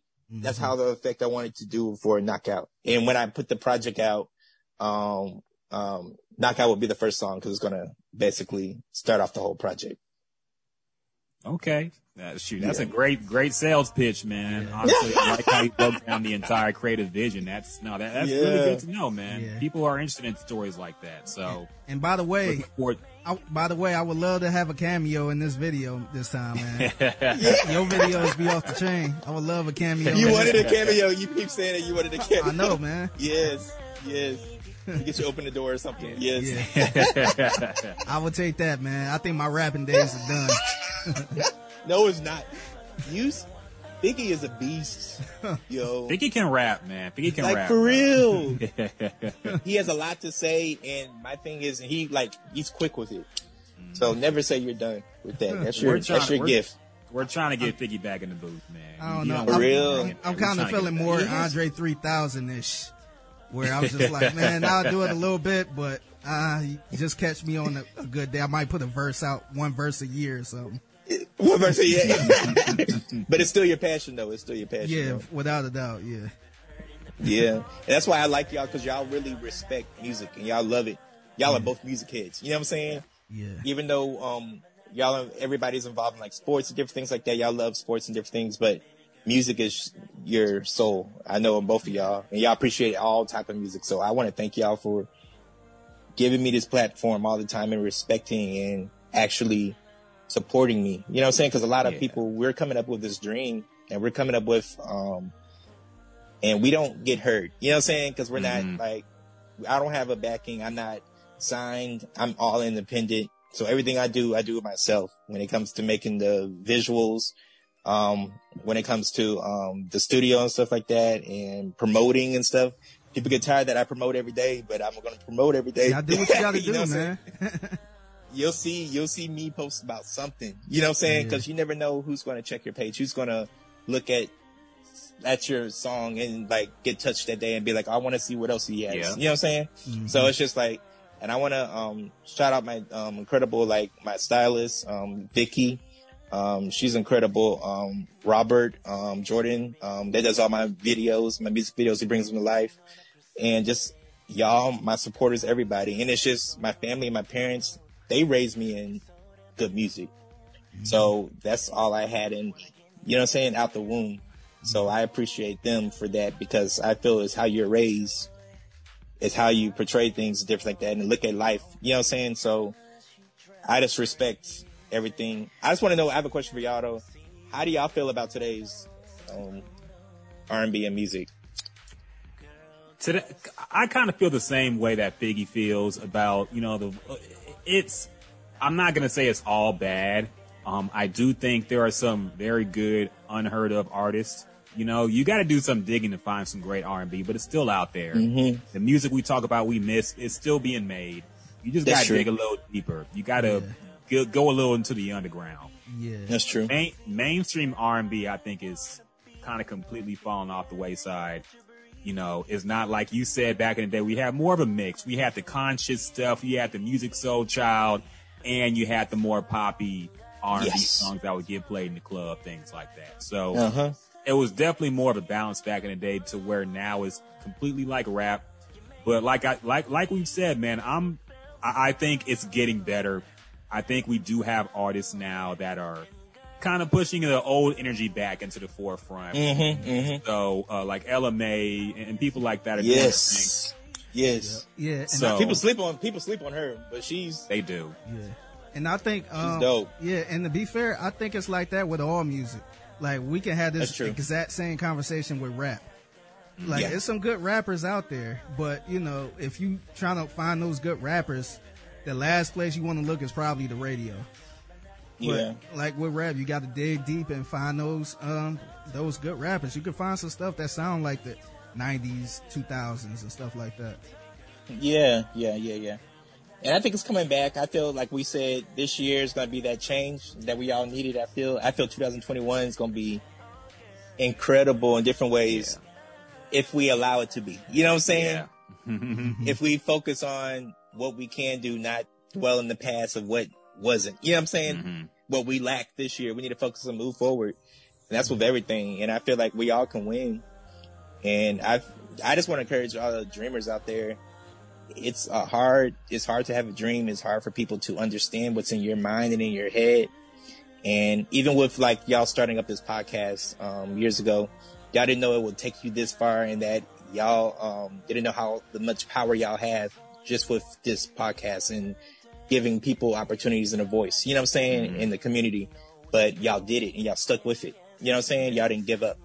So with dreamers out there, people are going to tell you you can't do nothing. People are going to tell you that you are not good enough. People are going to compare and contrast you with your walk and your how long you're taking and different things like that. Don't get that in your head. Block that out. Escape into your work. Escape into your craft and escape into your worth because you're powerful. God didn't place you on here on this earth with that dream to fail. So it's just anybody out there that needs like to hear that, I want you to know because I didn't always hear that. So I wanted to pour it into y'all. Don't give up. And even if it, you don't make it next year or next month or this song doesn't pop off, that doesn't mean stop and quit. That means just keep going, explore something else. Because what one song, some people might catch on to something that you did years ago that mm-hmm. people didn't even appreciate then, but now this might be God's timing, not yours. You know what I'm saying? So put it out and see what people do. People see what God can do. You know what I'm saying? Nobody can place you and open that door. He's the only one that can. So it's just I have to think about that myself. So as I'm talking to y'all, I'm talking to myself. So it's just you gotta, we all gotta keep going. We can't stop because we're inspiring somebody. I feel. Appreciate I the feel- words, man. It, it really is, it, and it's true, man. And it's like we said, because I know you go through this too. Like the closest people to you will be the Don't ones sup- who, who be who play you the most, basically. The Mhm. ones who you think they're they're your friends. They'll kind of Mhm. downplay your dreams. Yep. But then when things start to happen, like I'm sure everybody asking you now, "Oh, can I get a? I, can you sing this for me? Can you do this show real quick? Can I get Yeah. your music video? You know, I love Yeah. your, your music video."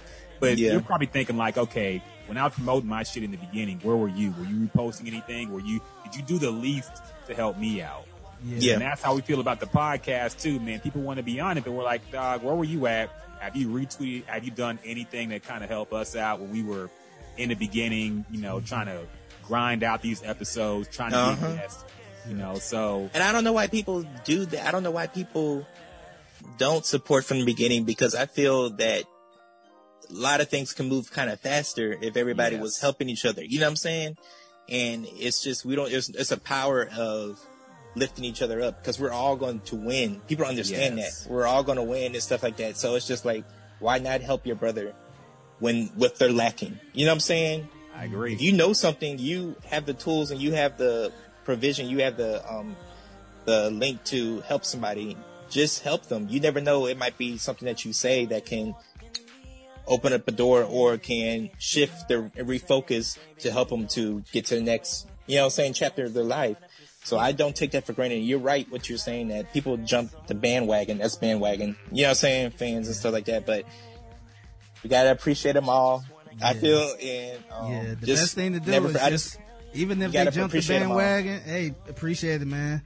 Just Mhm. just keep it like that. and Just keep it going. Mhm. Yes. So if you have dreams, keep chasing that shit. If you got friends that got dreams, support them. Support man, buy, them. Buy their projects. Like I bought Yes. Leroy's first single, man. I'm like, fuck it. Yeah. Like I He didn't know what it sounded like, but I'm like, I know you put something out. I He bought it. did, he did, he did. I bought that on Apple Music. Yeah, I And bought. I- I, yeah, I I, bought. remember- I bought this one. I bought Knockout. Yes. Like Yes. I, I always tell people, um, I I have no problem buying independent artists' music. I know a lot of people like to go right to Tidal, right to Apple Music just to stream Mm-hmm. it, but these artists don't get shit for that. So I'm, I'm like, it's better. To, like I'm, I'm being real, man. You you better off just going to um, iTunes and paying 129 for it.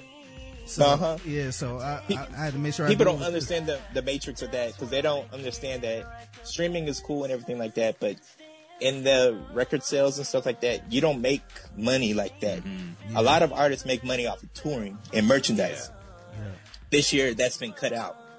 So mm-hmm. just imagine, and you see Kanye and all these other people fighting for their rights and stuff because that's all they have. You know what I'm saying? Mm-hmm. Nobody's perform performing this year, so it's just like nobody's really getting paid. So it's just you got to look at things like that. So it's just support your artists, support your um the underground people coming up, and you might make that difference. You might be listening to that song in the car, and somebody with power in your car next to you in your seat, and be like, "Who's that?" Yeah. And that could open up the door for that person right there. You know what I'm saying? It's not even just about you. It's about what the power and what you can do. You know, when you share that music and stuff like that, I'd always think about that.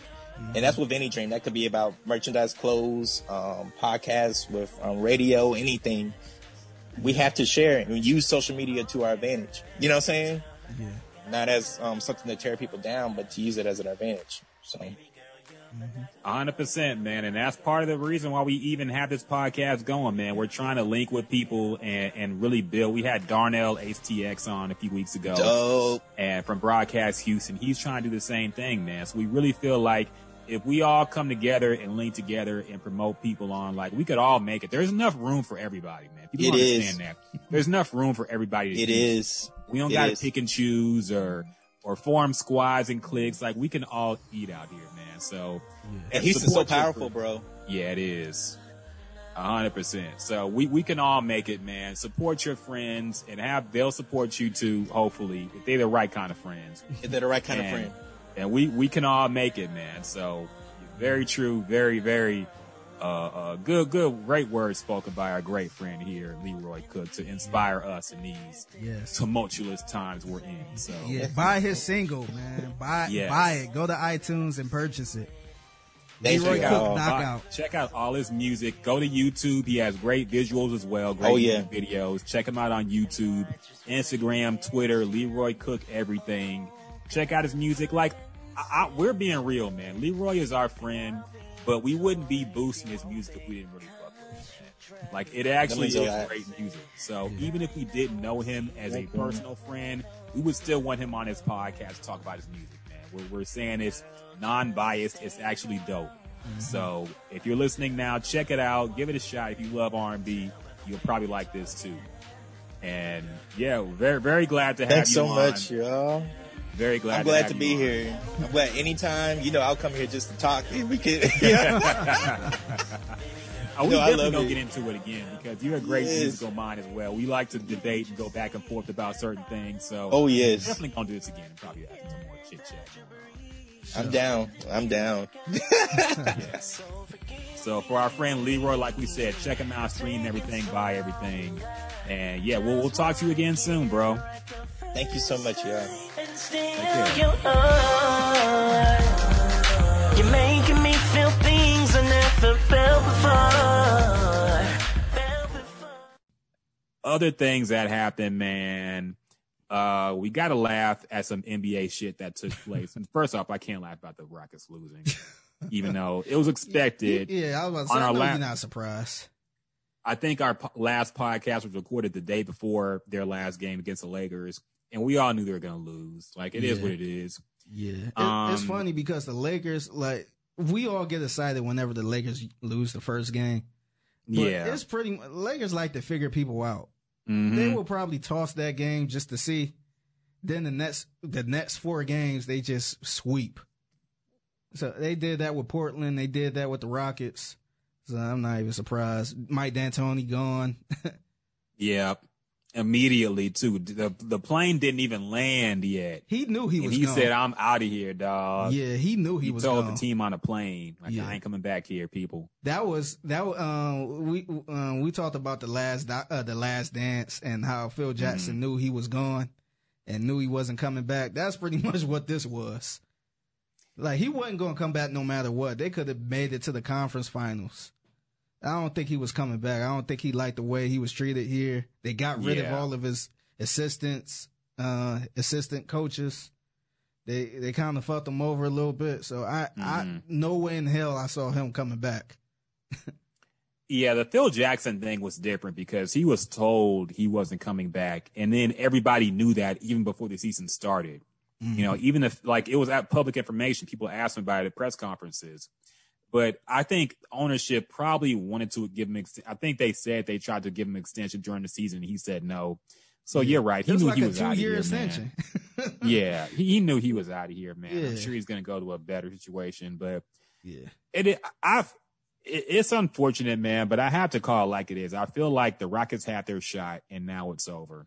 Yeah. Do you think that, do you th- oh, I was going to say do you think this trade was even worth it, man? In retrospect, hell no. You Yeah. talking about the Chris Paul trade? Yeah. No, like we would have had a much better like West. I don't know if Westbrook was injured.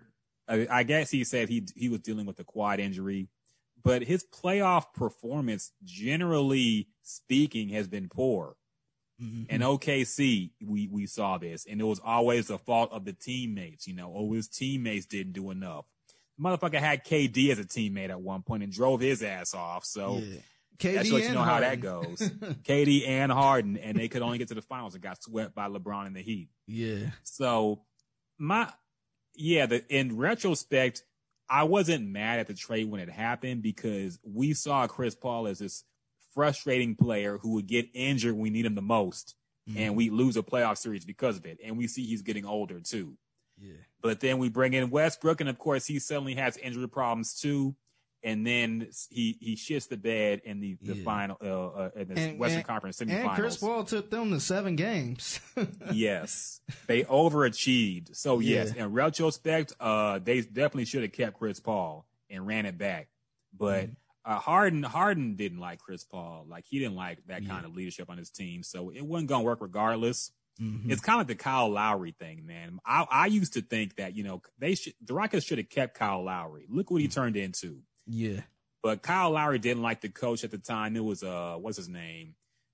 The Uh, dude from the Celtics. What's that motherfucker's name? Oh, shit. Kevin Kevin, Kevin McHale. McHale.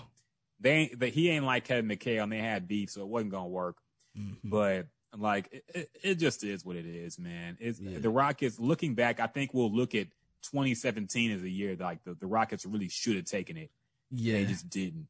Yeah. So unfortunate, but life moves on, what man. what do you think the Rockets need to do at this point?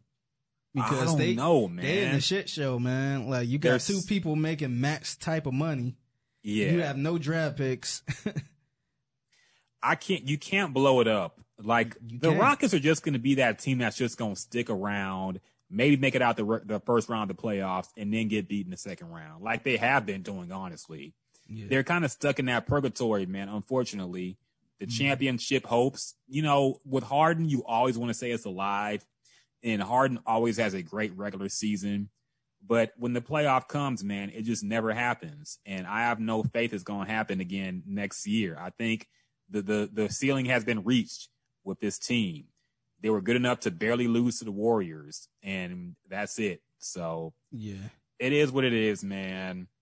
I've accepted it. It's unfortunate, but Yeah. it is what it is. At least you still have. I mean, at least we still have like a um, a superstar, man, because he could easily Yeah. he could easily be in Cleveland and one out to go to a place he really enjoy. It seemed like he really enjoyed Houston. So- yeah. So at least you got and that- Rockets games will always be fun to watch as long as as long as James Harden is there. Yeah.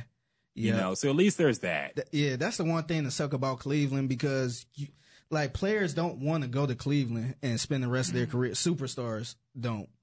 So like it's one thing if we had LeBron and LeBron was pretty much like James Harden can't get past a certain point, but you still had LeBron where you can at least go to the game and be, and be entertained. like players like that will leave to you Yeah. know go elsewhere. They uh, they rather you know he make it to the second round and that's it in L.A. or in Miami or something like that. So that's the good thing about I guess being in Houston. At least it's a great city where you don't mind spending the rest of your career here. Yeah. That's true, man. So well, that, they can attract free agents, but like the owner's unwillingness to spend, plus the fact that, you know, Westbrook is what he is, like it's going to be tough for the Rockets, man. I have no championship expectations from them anymore at this mm-hmm. point in their whatever the franchise is right now. So it is what it is, man. I'm just going to watch with a disinterested eye. Like I, I will, I will raise my eyebrow when something good happens, but I won't be going crazy like I used to, man, because I've accepted that it's probably over now. So Yeah. it is what it is. hmm Um, so do you think that the Antony, the, the, the D'Antoni era was successful Um, for the Rockets?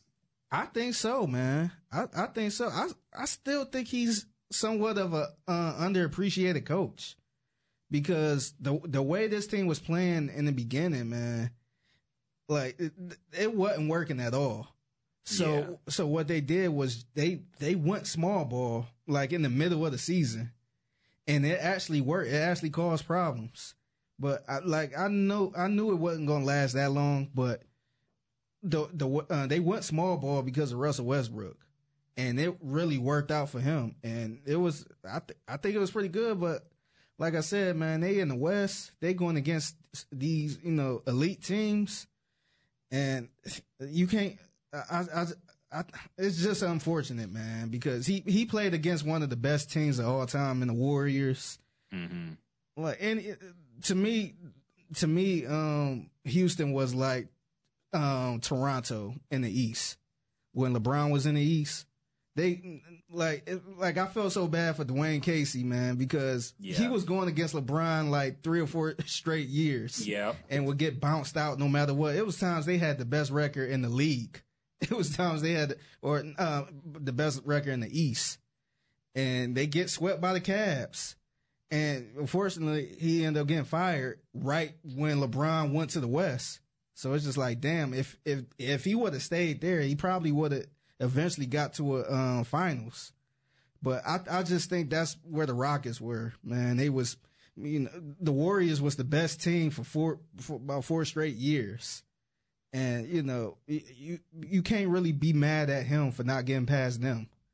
But by by the time by the time the Warriors were over, I mean, this was like D'Antoni's last year, or you know, it was on a, you know, I guess it was at a point where you could tell his his um, time in Houston was about to be up.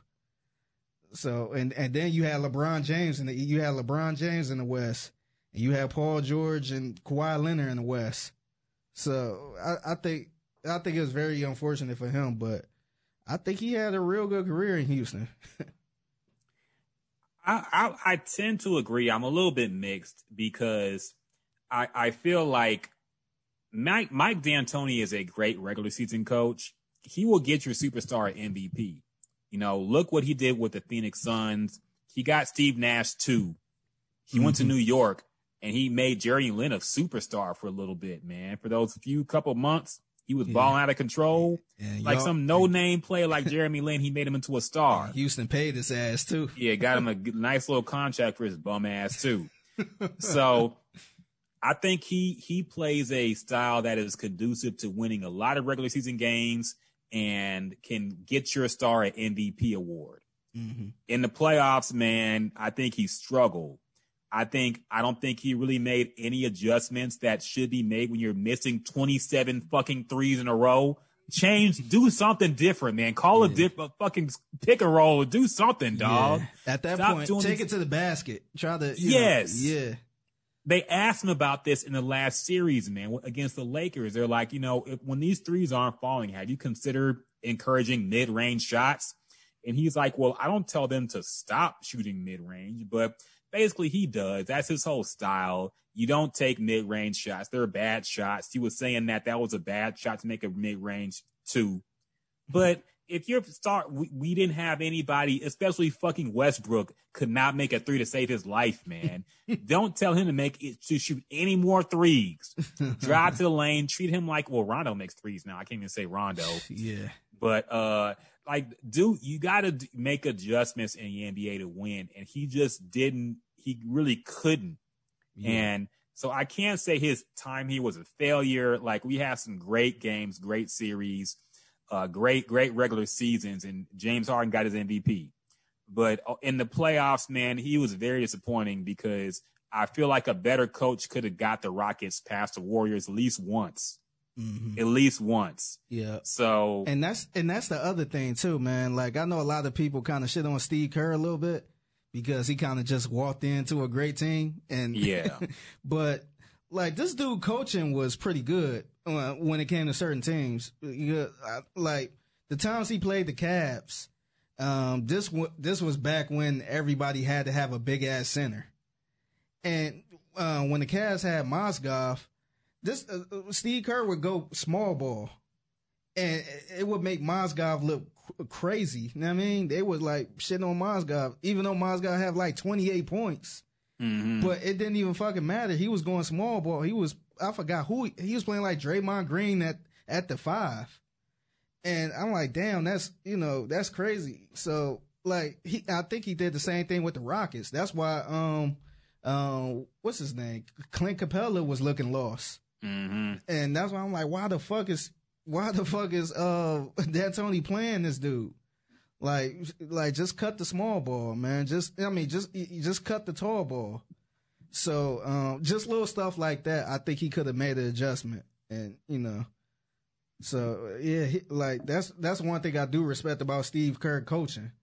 Because he, Yeah. he would do little shit like that where it's just like, damn, like now we got to play towards them. And look how what uh, Frank Vogel's the Lakers coach, right? I mean, I don't. People say that uh, LeBron's the coach of whatever teams he's on, but look how they adjusted after each first game loss to the Mm-hmm. Trailblazers and the Rockets. Man, they took that small ball and they actually ran it well. Yeah. So, and then they're against the Nuggets now, and they fucking already beat them in the first game, blew them out. So Yeah. they're looking dominant, man. We gotta laugh at the clip. We gotta laugh at the Clippers too, because the three down, uh, up three one. Second time the Nuggets have come back against a three one deficit and won. Uh, but the Clippers disappointed. Kawhi and Paul George and uh, somebody else combined for less points than Jamal Murray in Game Seven. Game Seven, man. Yeah. So who do you blame for this, Vicky? Do you blame the bubble? Do you blame Doc Rivers or do you blame the superstars for just not showing up for whatever reason uh, with the Clippers? Uh, Or is not, or is Denver just that good? They can't be I- too good because they just lost. But yeah. I want to, man, I low key want to blame the bubble, man, because you see how, you see how the Bucks look. They was the best team in the whole league. yeah, And they look awful against Miami. They damn near got swept. They should have got swept. So you see all these, um, uh, like superstars, you know, coming up short. And so I, I kind of want to blame the bubble, but at the, at the same time, man, I think, I think, I think the Clippers just look tired, man. Like, I don't know if they t- was tired of being in the bubble or if, um, I, I felt like Kawhi and, um, Paul George kind of don't like each other for some reason. They don't seem like they as close as, you know, we all think. But yeah, they just, they, they are, they blew two, three, one leads.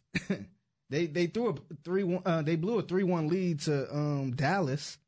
I want to say, yeah, I think it was Dallas. And then, but they came, they came away in that game and then they blew a three, one lead to, um, Denver.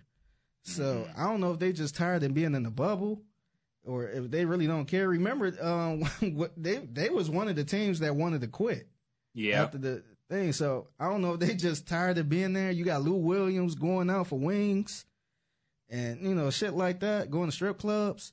So maybe they just didn't want to be in it. Maybe they, they didn't care about this season like that.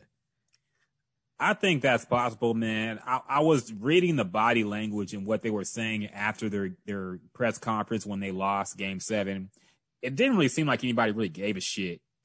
you know, Kawhi is always going to be the same no matter what. But people like Paul George, nobody really seemed upset about Yeah. losing game seven, man. Nope. Everybody was just like, well, I mean, we didn't think we win it all. We didn't, Paul George said something like, we didn't think it was going to be championship or bust, which I feel like if you're the Clippers, you should feel that way. Yeah. You know, at least have that attitude going into a game seven, like do or die. yeah. But it kind of seemed like they were like, we'll run it back next year. Yeah. I'm like, okay, well, uh, maybe you just didn't want to be there. Maybe you just tired of the bubble, like you said. yeah. They just got tired. Yeah, I, I wonder what they're gonna do because I, don't want Doc Rivers to be fired and they bring in some white coach we never heard of. yeah, and they take look- him to the finals. Yeah, that that happened every. I wanted to bring this up too. Uh, I've been meaning to talk about this with Steve Nash getting the job for the um the Nets. hmm How did you feel? How did you feel about Stephen A. rant? It's funny to me because Stephen A. only gets militant about things like this. Yeah, You know, when Colin Kaepernick was first kneeling, I remember he was against that shit. You mm-hmm. know, he was not down for any of these protests. He was down like he's always playing like the corporate Negro in, in things like that. But whenever a black coach or a white coach gets hired in the NBA, especially well, the NFL too, he gets upset. Yeah, And not, I, I understand, like you should want more variety in these positions for black people, especially given that they're majority black athletes in it. But I- just think number one, like the, the Kevin Durant and Kyrie signed off on this shit because it Mhm. wouldn't have happened without their approval. yeah, And I thought it was weird because Steve, I thought Steve Nash was more of a soccer guy these days. Yeah. I didn't even think he wanted to be in coaching.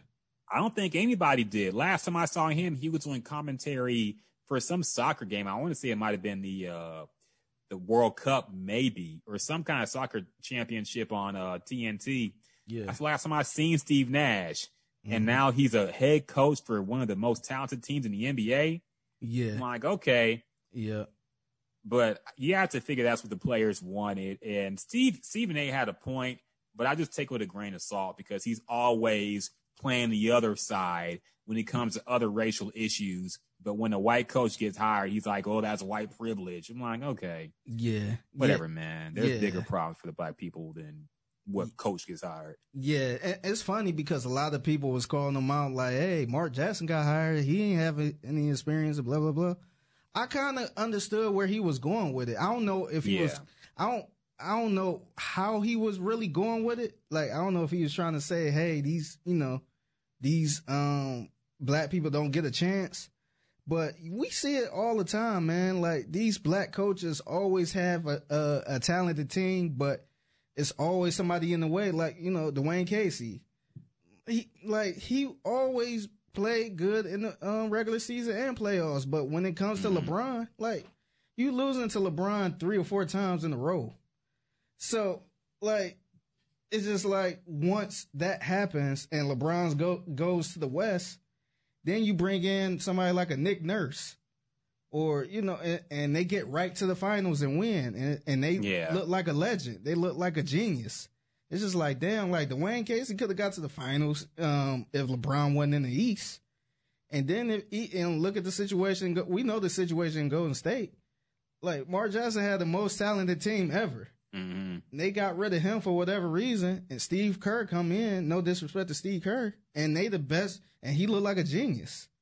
And I think that's the same thing that's going to happen with Brooklyn because there's no way, like this is not football. If, uh, you can't just hire a, a, a guy in, in the NFL that have no experience coaching, like no experience at all, no assistant coaching and nothing, and them be a successful team. We we seen that with the Browns, but um in the NBA, anybody can really coach. You could put anybody on that sideline, but if you got a, a LeBron or a KD and a Kyrie, like you gonna look good. They might win a lot of games this year. So, um, hiring Steve Nash, if if they go if they go like sixty five and whatever, he gonna look like the best coach ever, and he gonna look like a genius. So I, I just feel like to me, I feel like why why you can't hire a, a a black coach for that type of position? Why it got to be like a rebuild situation? You know what I mean? That's that's Yeah. that's the only problem I have with it. Like why why you can't hire like a Tracy McGrady or something? Or I, I know I know Kyrie and KD signed off on it because they was they was close with Nash, but mm-hmm. we never see a situation where they hires a a, a, a, a black former player that never coached to a um, to a um, a team that got like some superstars. Yeah. You know I mean, like like right now the Rockets don't have a coach. You you won't see a um a Paul Pierce. Like, I'm gonna use a Paul Pierce as an example because he don't coach. You won't see nothing like that going to. You won't see him going to the Rockets as a coach Yeah. to a superstar t- type of team. And so I I can't I don't know if he was getting it uh, trying to get that point off, but I do think that's somewhat a problem, and I'm surprised nobody really see it that way. No, that is a problem, and he did have a point bringing that up because he did say that too.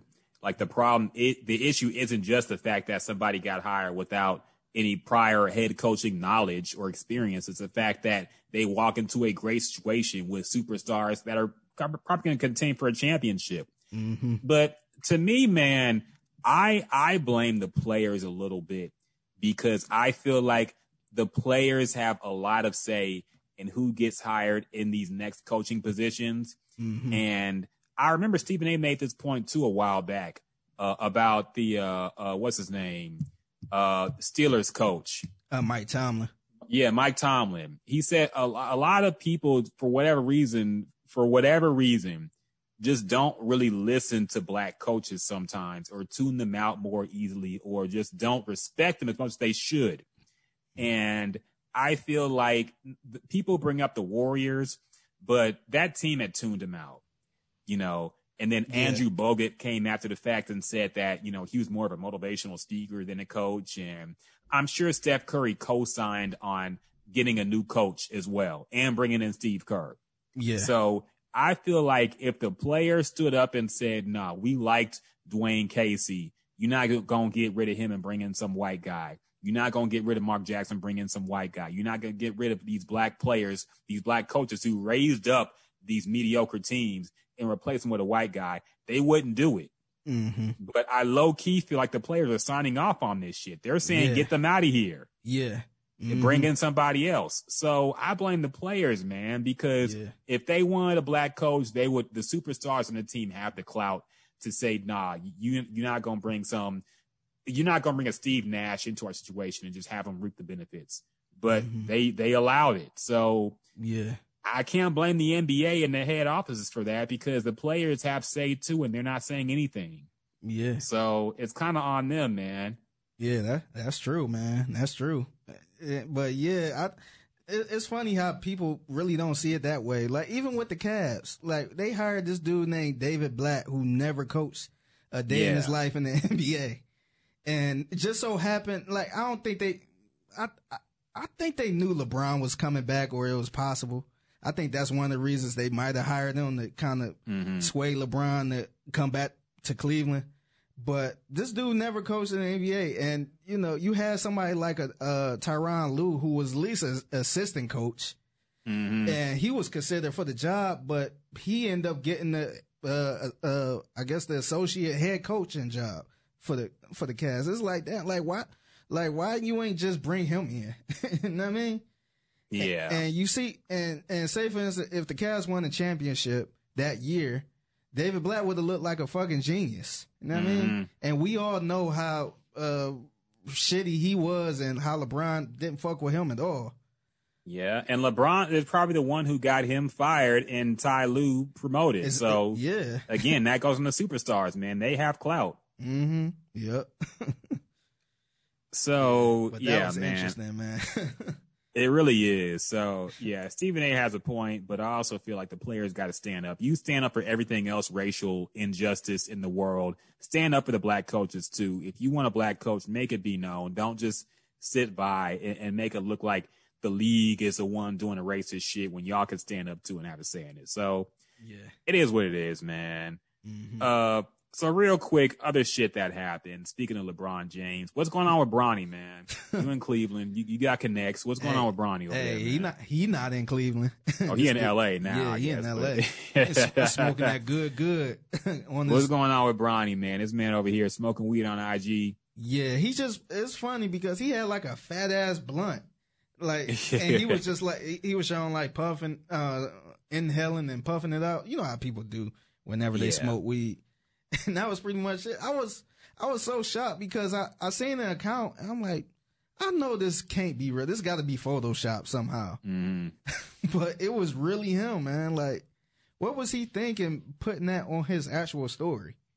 So the only thing I could think of, maybe he thought he put in his close friends hmm and, you know, it didn't go there. I know some people probably do that by mistake, but that's the only thing. That's the only reason I think he did that. Maybe, he tried to put in his close friends, you know, uh, you know, close friends with his, you know, white girlfriend or something. Yeah. And it went public. I mean, but then again, wow, I don't know, man. I think Bronny's smarter than that. Like he, I- just think, and I don't want to say a kid just gonna be a fuck up, you know, especially when they're going through a young age and they just gonna be rebellious by nature.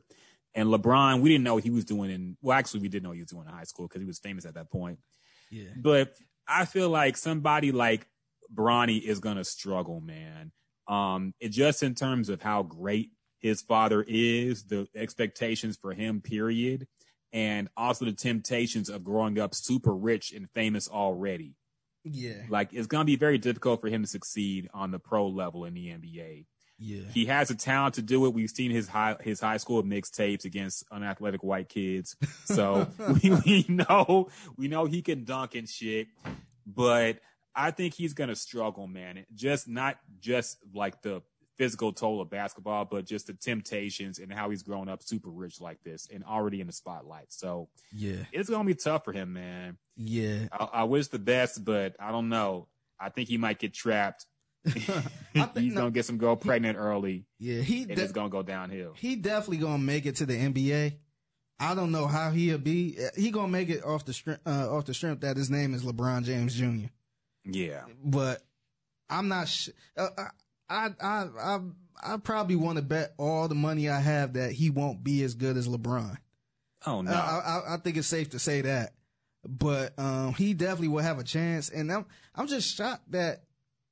Uh, I guess I'm just, I'm just shocked that he went out like that, like just posted that shit because Mhm. you know I I know LeBron got to be super pissed off because ain't nobody going to Le- uh, to Bronny with that. They going to LeBron. they asking that shit in the press conference. Yeah. And so he got to answer them questions. On top of him being in the bubble, so he can't even he can't even talk to him for real, for real.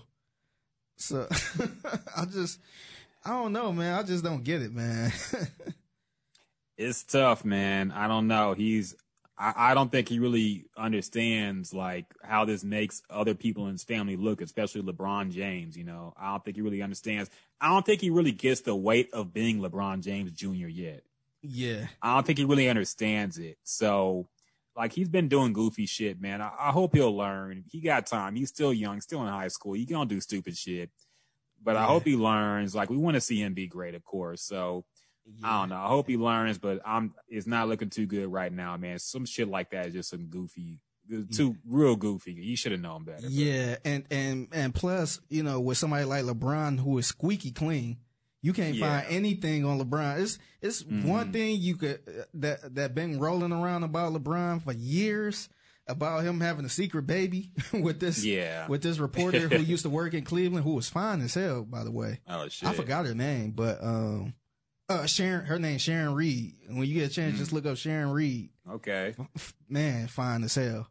But um, yeah, outside of that, man, and that shit got deaded. that that that Mhm. rumor got deaded real quick.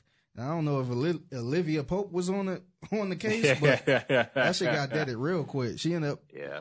getting fired from the station and all that. But um, LeBron's career is like squeaky clean. So like you got to be pissed off to have your son who is underage. It's not like he 18. You Mm-hmm. got somebody that's underage, you know, smoking weed on the, on the, on the gram. And now I got an answer to that shit and everybody looking at me, seeing how, how I'm gonna react to it. hmm So, like, uh, man, he, I know he a kid, but you got, he got to be better than that, man. Your daddy out here reading Malcolm X autobiography, Yeah. and the son out here smoking weed, messing with white girls, man. Mhm. Damn shame. Yeah. I wonder what Fox News saying about that. You know, they that. oh, they a- digging into him. I'm What a terrible dad. raising a thug kid. Oh my god. Speaking of speaking of goofy, immature shit, man, did you see that John Wall video? oh man. That man had to apologize for that shit. He there's a video of John Wall throwing up blood gang Yeah, signs. Spelling blood out. I, I As some you could tell you could tell he clearly like drunk as hell. Yeah. Look like he getting a little fat too. He's sitting there shirtless at some kind of house party in the coronavirus pandemic, by the way, throwing up blood signs. So Yeah. It's, it's John funny. Wall crazy, man. It's funny because, um, my, uh, my cousin is, is, is his girl. Oh wow, okay. Yeah. So, uh, I haven't talked to my cousin in a minute. Shout out to my cousin Shantae. But, um, yeah, they, they just had another baby from what I've seen. Oh wow. Yeah. Oh, so, shit. So yeah, they they there with the kids. But uh I seen that. I, was, I, I at first I seen that. I seen the video before, but I ain't really think nothing of it. But then I seen a whole bunch of articles saying John Wall John Wall apologized to his family and friends or something. I'm like, oh shit, what did he do? I'm like, I, I know he ain't cheating on my cousin Mhm. or you know something like that. So I read it. I'm like, wow, he had to apologize for that video Yeah. but man, that, that's kind of funny, man. It I'm kind of surprised he apologized for it, man. Yeah. But I guess he's the face of that franchise still, for whatever that's worth. So he Yeah, couldn't you- he could not say nothing about it. yeah, you, it, man, it's trick. You can't throw up no gang sign. I mean, or do anything gang related. Like that's that that always been tricky, and we know Mhm. we know a lot of these players. You know where they come from. You know Russell uh, Russell Westbrook being from L.A. and James Harden being from L.A. So you know they had their crew with them, but you can't you can't throw up that type of shit. Yeah, man, that's just crazy. I, I don't know what John Wall, and he's done it in game too. If somebody dug up some old video, like he's done that shit in the game, Yeah. fucking Who- wild. So who, do you think is worse personality wise between John Wall and uh, Gilbert Arenas? because Gilbert, remember that situation? yes, yes, with Javaris Crittenton, who went to jail to Who prison jail for life. he killed Yeah. somebody. Yeah. Yeah. fucking. I don't know, man. yeah, because That- remember Gilbert Arenas used to be pregame like you know throwing up the Yeah, with the guns, dog. Gilbert Arenas was hilarious to me. He's still hilarious. he Like, is. he has a he has a podcast. yeah. Um, and it, dog, he had one episode with Nick Young. I don't know if I ever laughed so hard at a fucking podcast, man. It was so funny, dog. man. Like Gilbert Arenas is a naturally hilarious person. yeah. Uh, so, but personality wise, worse. I feel like John. I feel like Gilbert Arenas has more maturity about him, even though he's immature too. Mhm. He's he's more of a. Uh, he's he's wiser at this point in his life than John Wall is at this point in his. yeah. I don't think John Wall really gives a shit about anything. Now he He's- got paid. He's thinking He don't care about losing in Washington every single Man, year people now. saying he got the worst contract in uh, NBA history. He got paid and, and barely played. He been hurt for like Yeah. two years. yeah. And I, I, Who you talk about, Gilbert Arenas or No, John no, Wall? Gilbert Arenas had a really bad one too. yeah, no, John Wall, yeah, because he got like 150 mil. He got something Yeah. crazy, and um, yeah, he was already hurt from his uh, regular injury. And then I think I, I, I want to ask my cousin about this. So my, we don't really talk, but I want to ask her. What I really want to know what happened because remember he ended up hurting his leg again because he fell down some stairs or something, like in his home. And I was just like, what? So he was out for another year. Oh shit! So he Fell down the stairs. yeah, it was something. it was something like that where he had a um, a home in, a home injury. It was something weird like that. But like, dude missed two seasons pretty much. so like, this dude getting paid that much and they ain't play in two years. So Yeah, man. uh, it's between John Wall because Gilbert Arenas had a really bad one too. Yeah. He had a, I think the Wizards gave him a six-year, 124 million dollar contract, and then like he's they traded him to the Grizzlies. I don't think he ever even played there. Yeah, like I he dealt with that. it, like he was out the league after that gun shit, basically. Yeah. But he kept getting paid because he had a fucking guaranteed contract. So Yeah. that was one of the worst too. It's So- something with Washington man. Yeah, They playing I don't know, man. They playing they paying these wild ass people. they should change their name back to the Bullets, man. I feel I like they never so, really man. outgrew I'm- that culture. I actually like that name. I I, I understand why they changed it, but I actually like that name, the Washington Bullets. they they they conduct themselves like they still the Washington Bullets, man. I don't think the culture ever changed. They just tried to change what, what we think they are, but nah, they they still the Yeah. Bullets, man. They Yeah. still some thug ass niggas don't give a fuck. Why, man, yeah, that's crazy. Washington, Cha- they had to change their fucking football name. They finally did Yeah, oh, the, the football dog. The the Washington football team kind of goes hard. I man. like it, man. It grew. I me. like that it. too. Yeah, I, I like it. I, I low key want to get a hoodie. Just Washington football team. It's like, wait, all right, man. I would keep it The that mascot should just be a giant football. I know they want to have like branding and shit, but fuck Yeah. all I that. wouldn't even man. have a mascot. Like I wouldn't even have. Just keep it as a Washington football team. I like that too, man. Yeah, like like- that, that's actually pretty hard. Yeah, I would, man. I would keep it how it is. I know they probably trying to come up with a name, but I would keep it Washington Yeah. football team. Yeah, I, think their event next year they're gonna have a name for sure. But I I like the Washington football team. Now I think it's kind of hard. Yeah. So what else happened? Oh yeah, I got to admit, like I said, I'm a hypocrite, dog. I've been watching sports nonstop lately, man. I did. I realized I did miss it, man, and not even just sports. Like I missed just leaving Sports Center on in the background while doing other shit and seeing highlights in the background. Man, I miss Yeah. that shit a lot too. Me too. So The- I'm glad that's back, The, man. the first week of um, NFL football was amazing, man. I was, was. watching all type of random games. I was watching Cam with the Patriots. It's just like like it just felt good to see all this shit now, man. It did, man. it really did. So yeah, I got to admit, I was a hypocrite because I said they should stop, but fuck it, I- I'm back on board, man. And I think I don't know how things are gonna look with the flu season coming up too, and the fucking Mm-hmm. they're bringing people back into the stadium. So we'll see how that shit goes. But Yeah. I don't know. We'll see. Uh, anything else? Oh yeah, real quick. Uh, the PlayStation Five, man. I gotta talk about this shit real quick. Are you buying it? They got the, I- they I- got the cheaper version. They got the cheaper They d- version. dog, this holiday season is going to be a fucking nightmare if you want one because I already see all the people who make those bots to get all the, the, the shoes off of the sneakers app. Mm-hmm. They're using that shit to get the PlayStation pre-orders now, man. Man. So they're trying to resell this shit for like triple the price in November and December. And it's tough. I almost got one. I almost got one from Sam's Club, but they were sold out too. And now I don't, I was just getting it off the hype because I don't like when it, when the system launches, there ain't nothing to play for it yet, really. I already mm-hmm. got a PlayStation 4 and all this shit gonna be on the same PlayStation 4 too.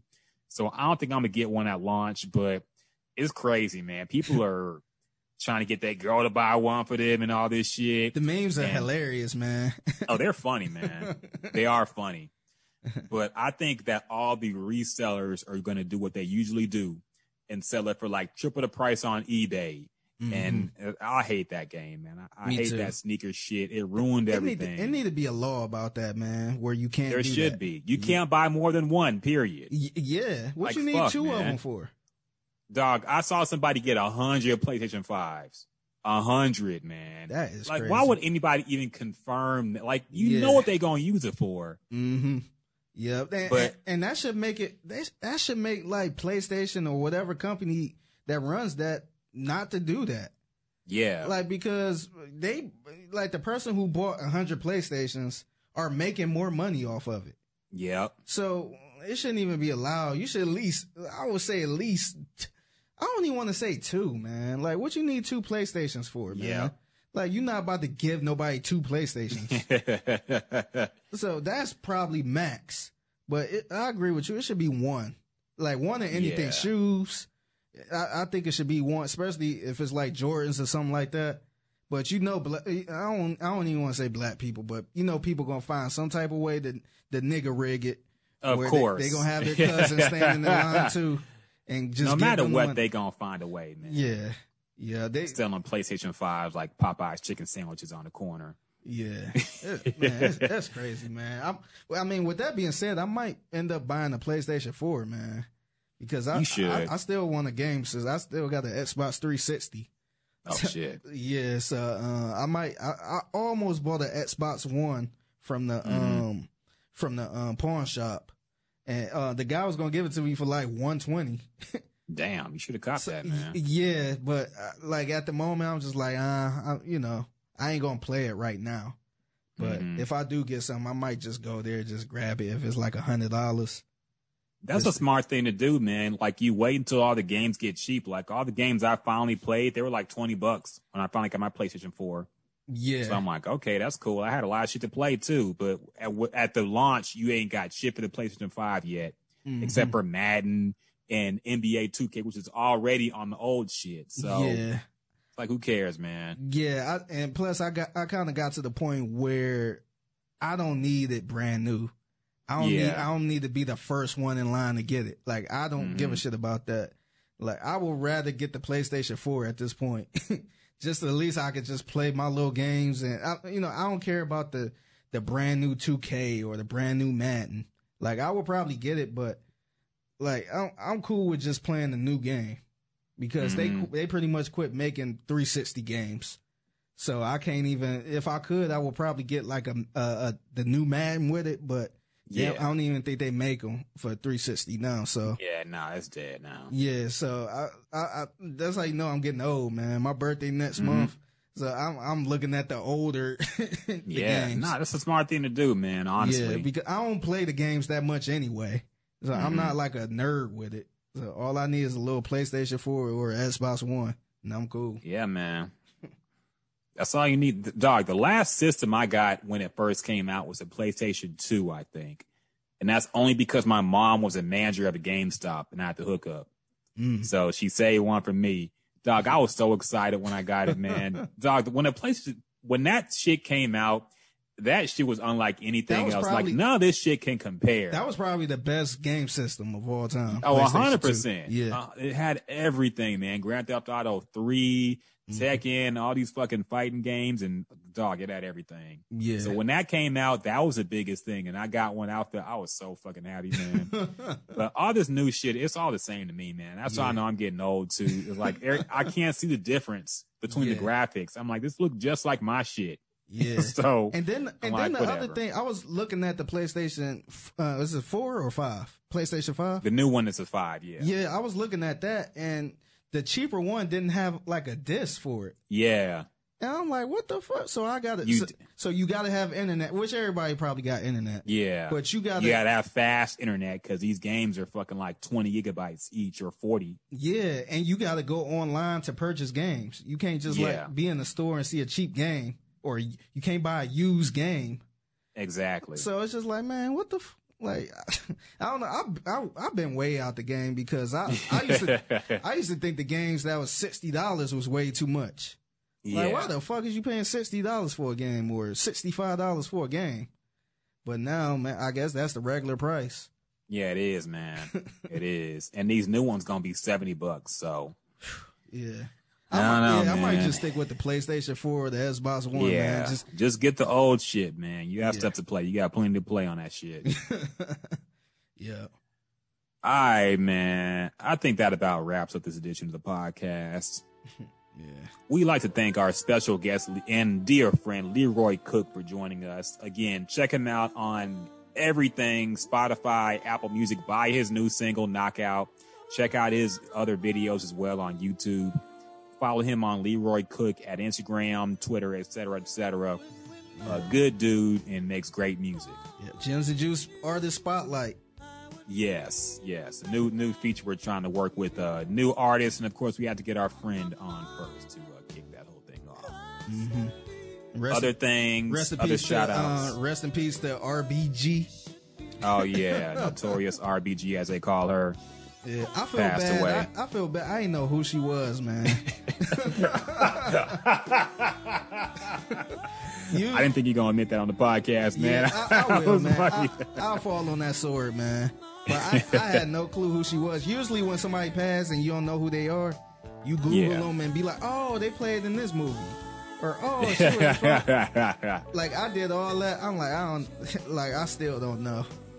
But Yeah. yeah, I can't say I can name all 12 Supreme Court justices, but I did know her. She was probably the most famous one because they made memes of her and stuff. But I mean, she was 84. She had cancer, so I can't say it was like shocking to hear. yeah. But still, rest in peace, you know, of course. And uh, yeah, election year is going to be crazy, man. I, I'm telling y'all, be prepared because shit's going to hit the fan literally. Well, not literally, but you know what I mean. Other shout outs, uh, Tab Tech, of course, again, check out Tab Tech on Amazon, eBay, etc., etc. Uh, you can find out uh, new cell phones, cases, whatever you need for your mobile needs. Tab got you. Tab Tech, T A B T E C H. We are also streaming now on Amazon Music. Yes, sir. Yes. Yes, shout out to that. We're collecting all the, the streaming Infinity platform Infinity Stones. We got the Infinity stones, man. We're gonna yes. snap this bitch in a minute. so yes, uh, follow us on there as well. Yeah. Um, shout out to Jasmine as well for, for helping out with the podcast behind the scenes. Yeah. Shout out to Teach Lab Craft. We got some stuff in the works together on some um Gems and Juice shirts. So shout out to them. Yes, yes. Are we gonna make that available for the public, or how we doing? Oh, for sure. Yes. Okay. Yeah, yeah, We, we need a Gems and. Juice store, man. We do, man. We do. We gotta talk about that. we gotta talk Yeah. about that. we, we could sell one of your mixtapes with every shirt we sell, man. Get this, Yeah. some shit out there too. I feel you, man. Yeah. So, yeah, shout out to that as well. And um, yeah, follow us on social media as well. Gems and Juice Podcast, Figgy Fig, producers in the loop, 10 to 2, Sports Radio 610. Keep tuning into that. Good show. And yeah, guys, we'll still, we're going to keep grinding away, man. We got some more guests lined up in the future, and we definitely keep giving it to you. So, thank y'all for listening. Shout out to Quincy Avery for hopping on last week too.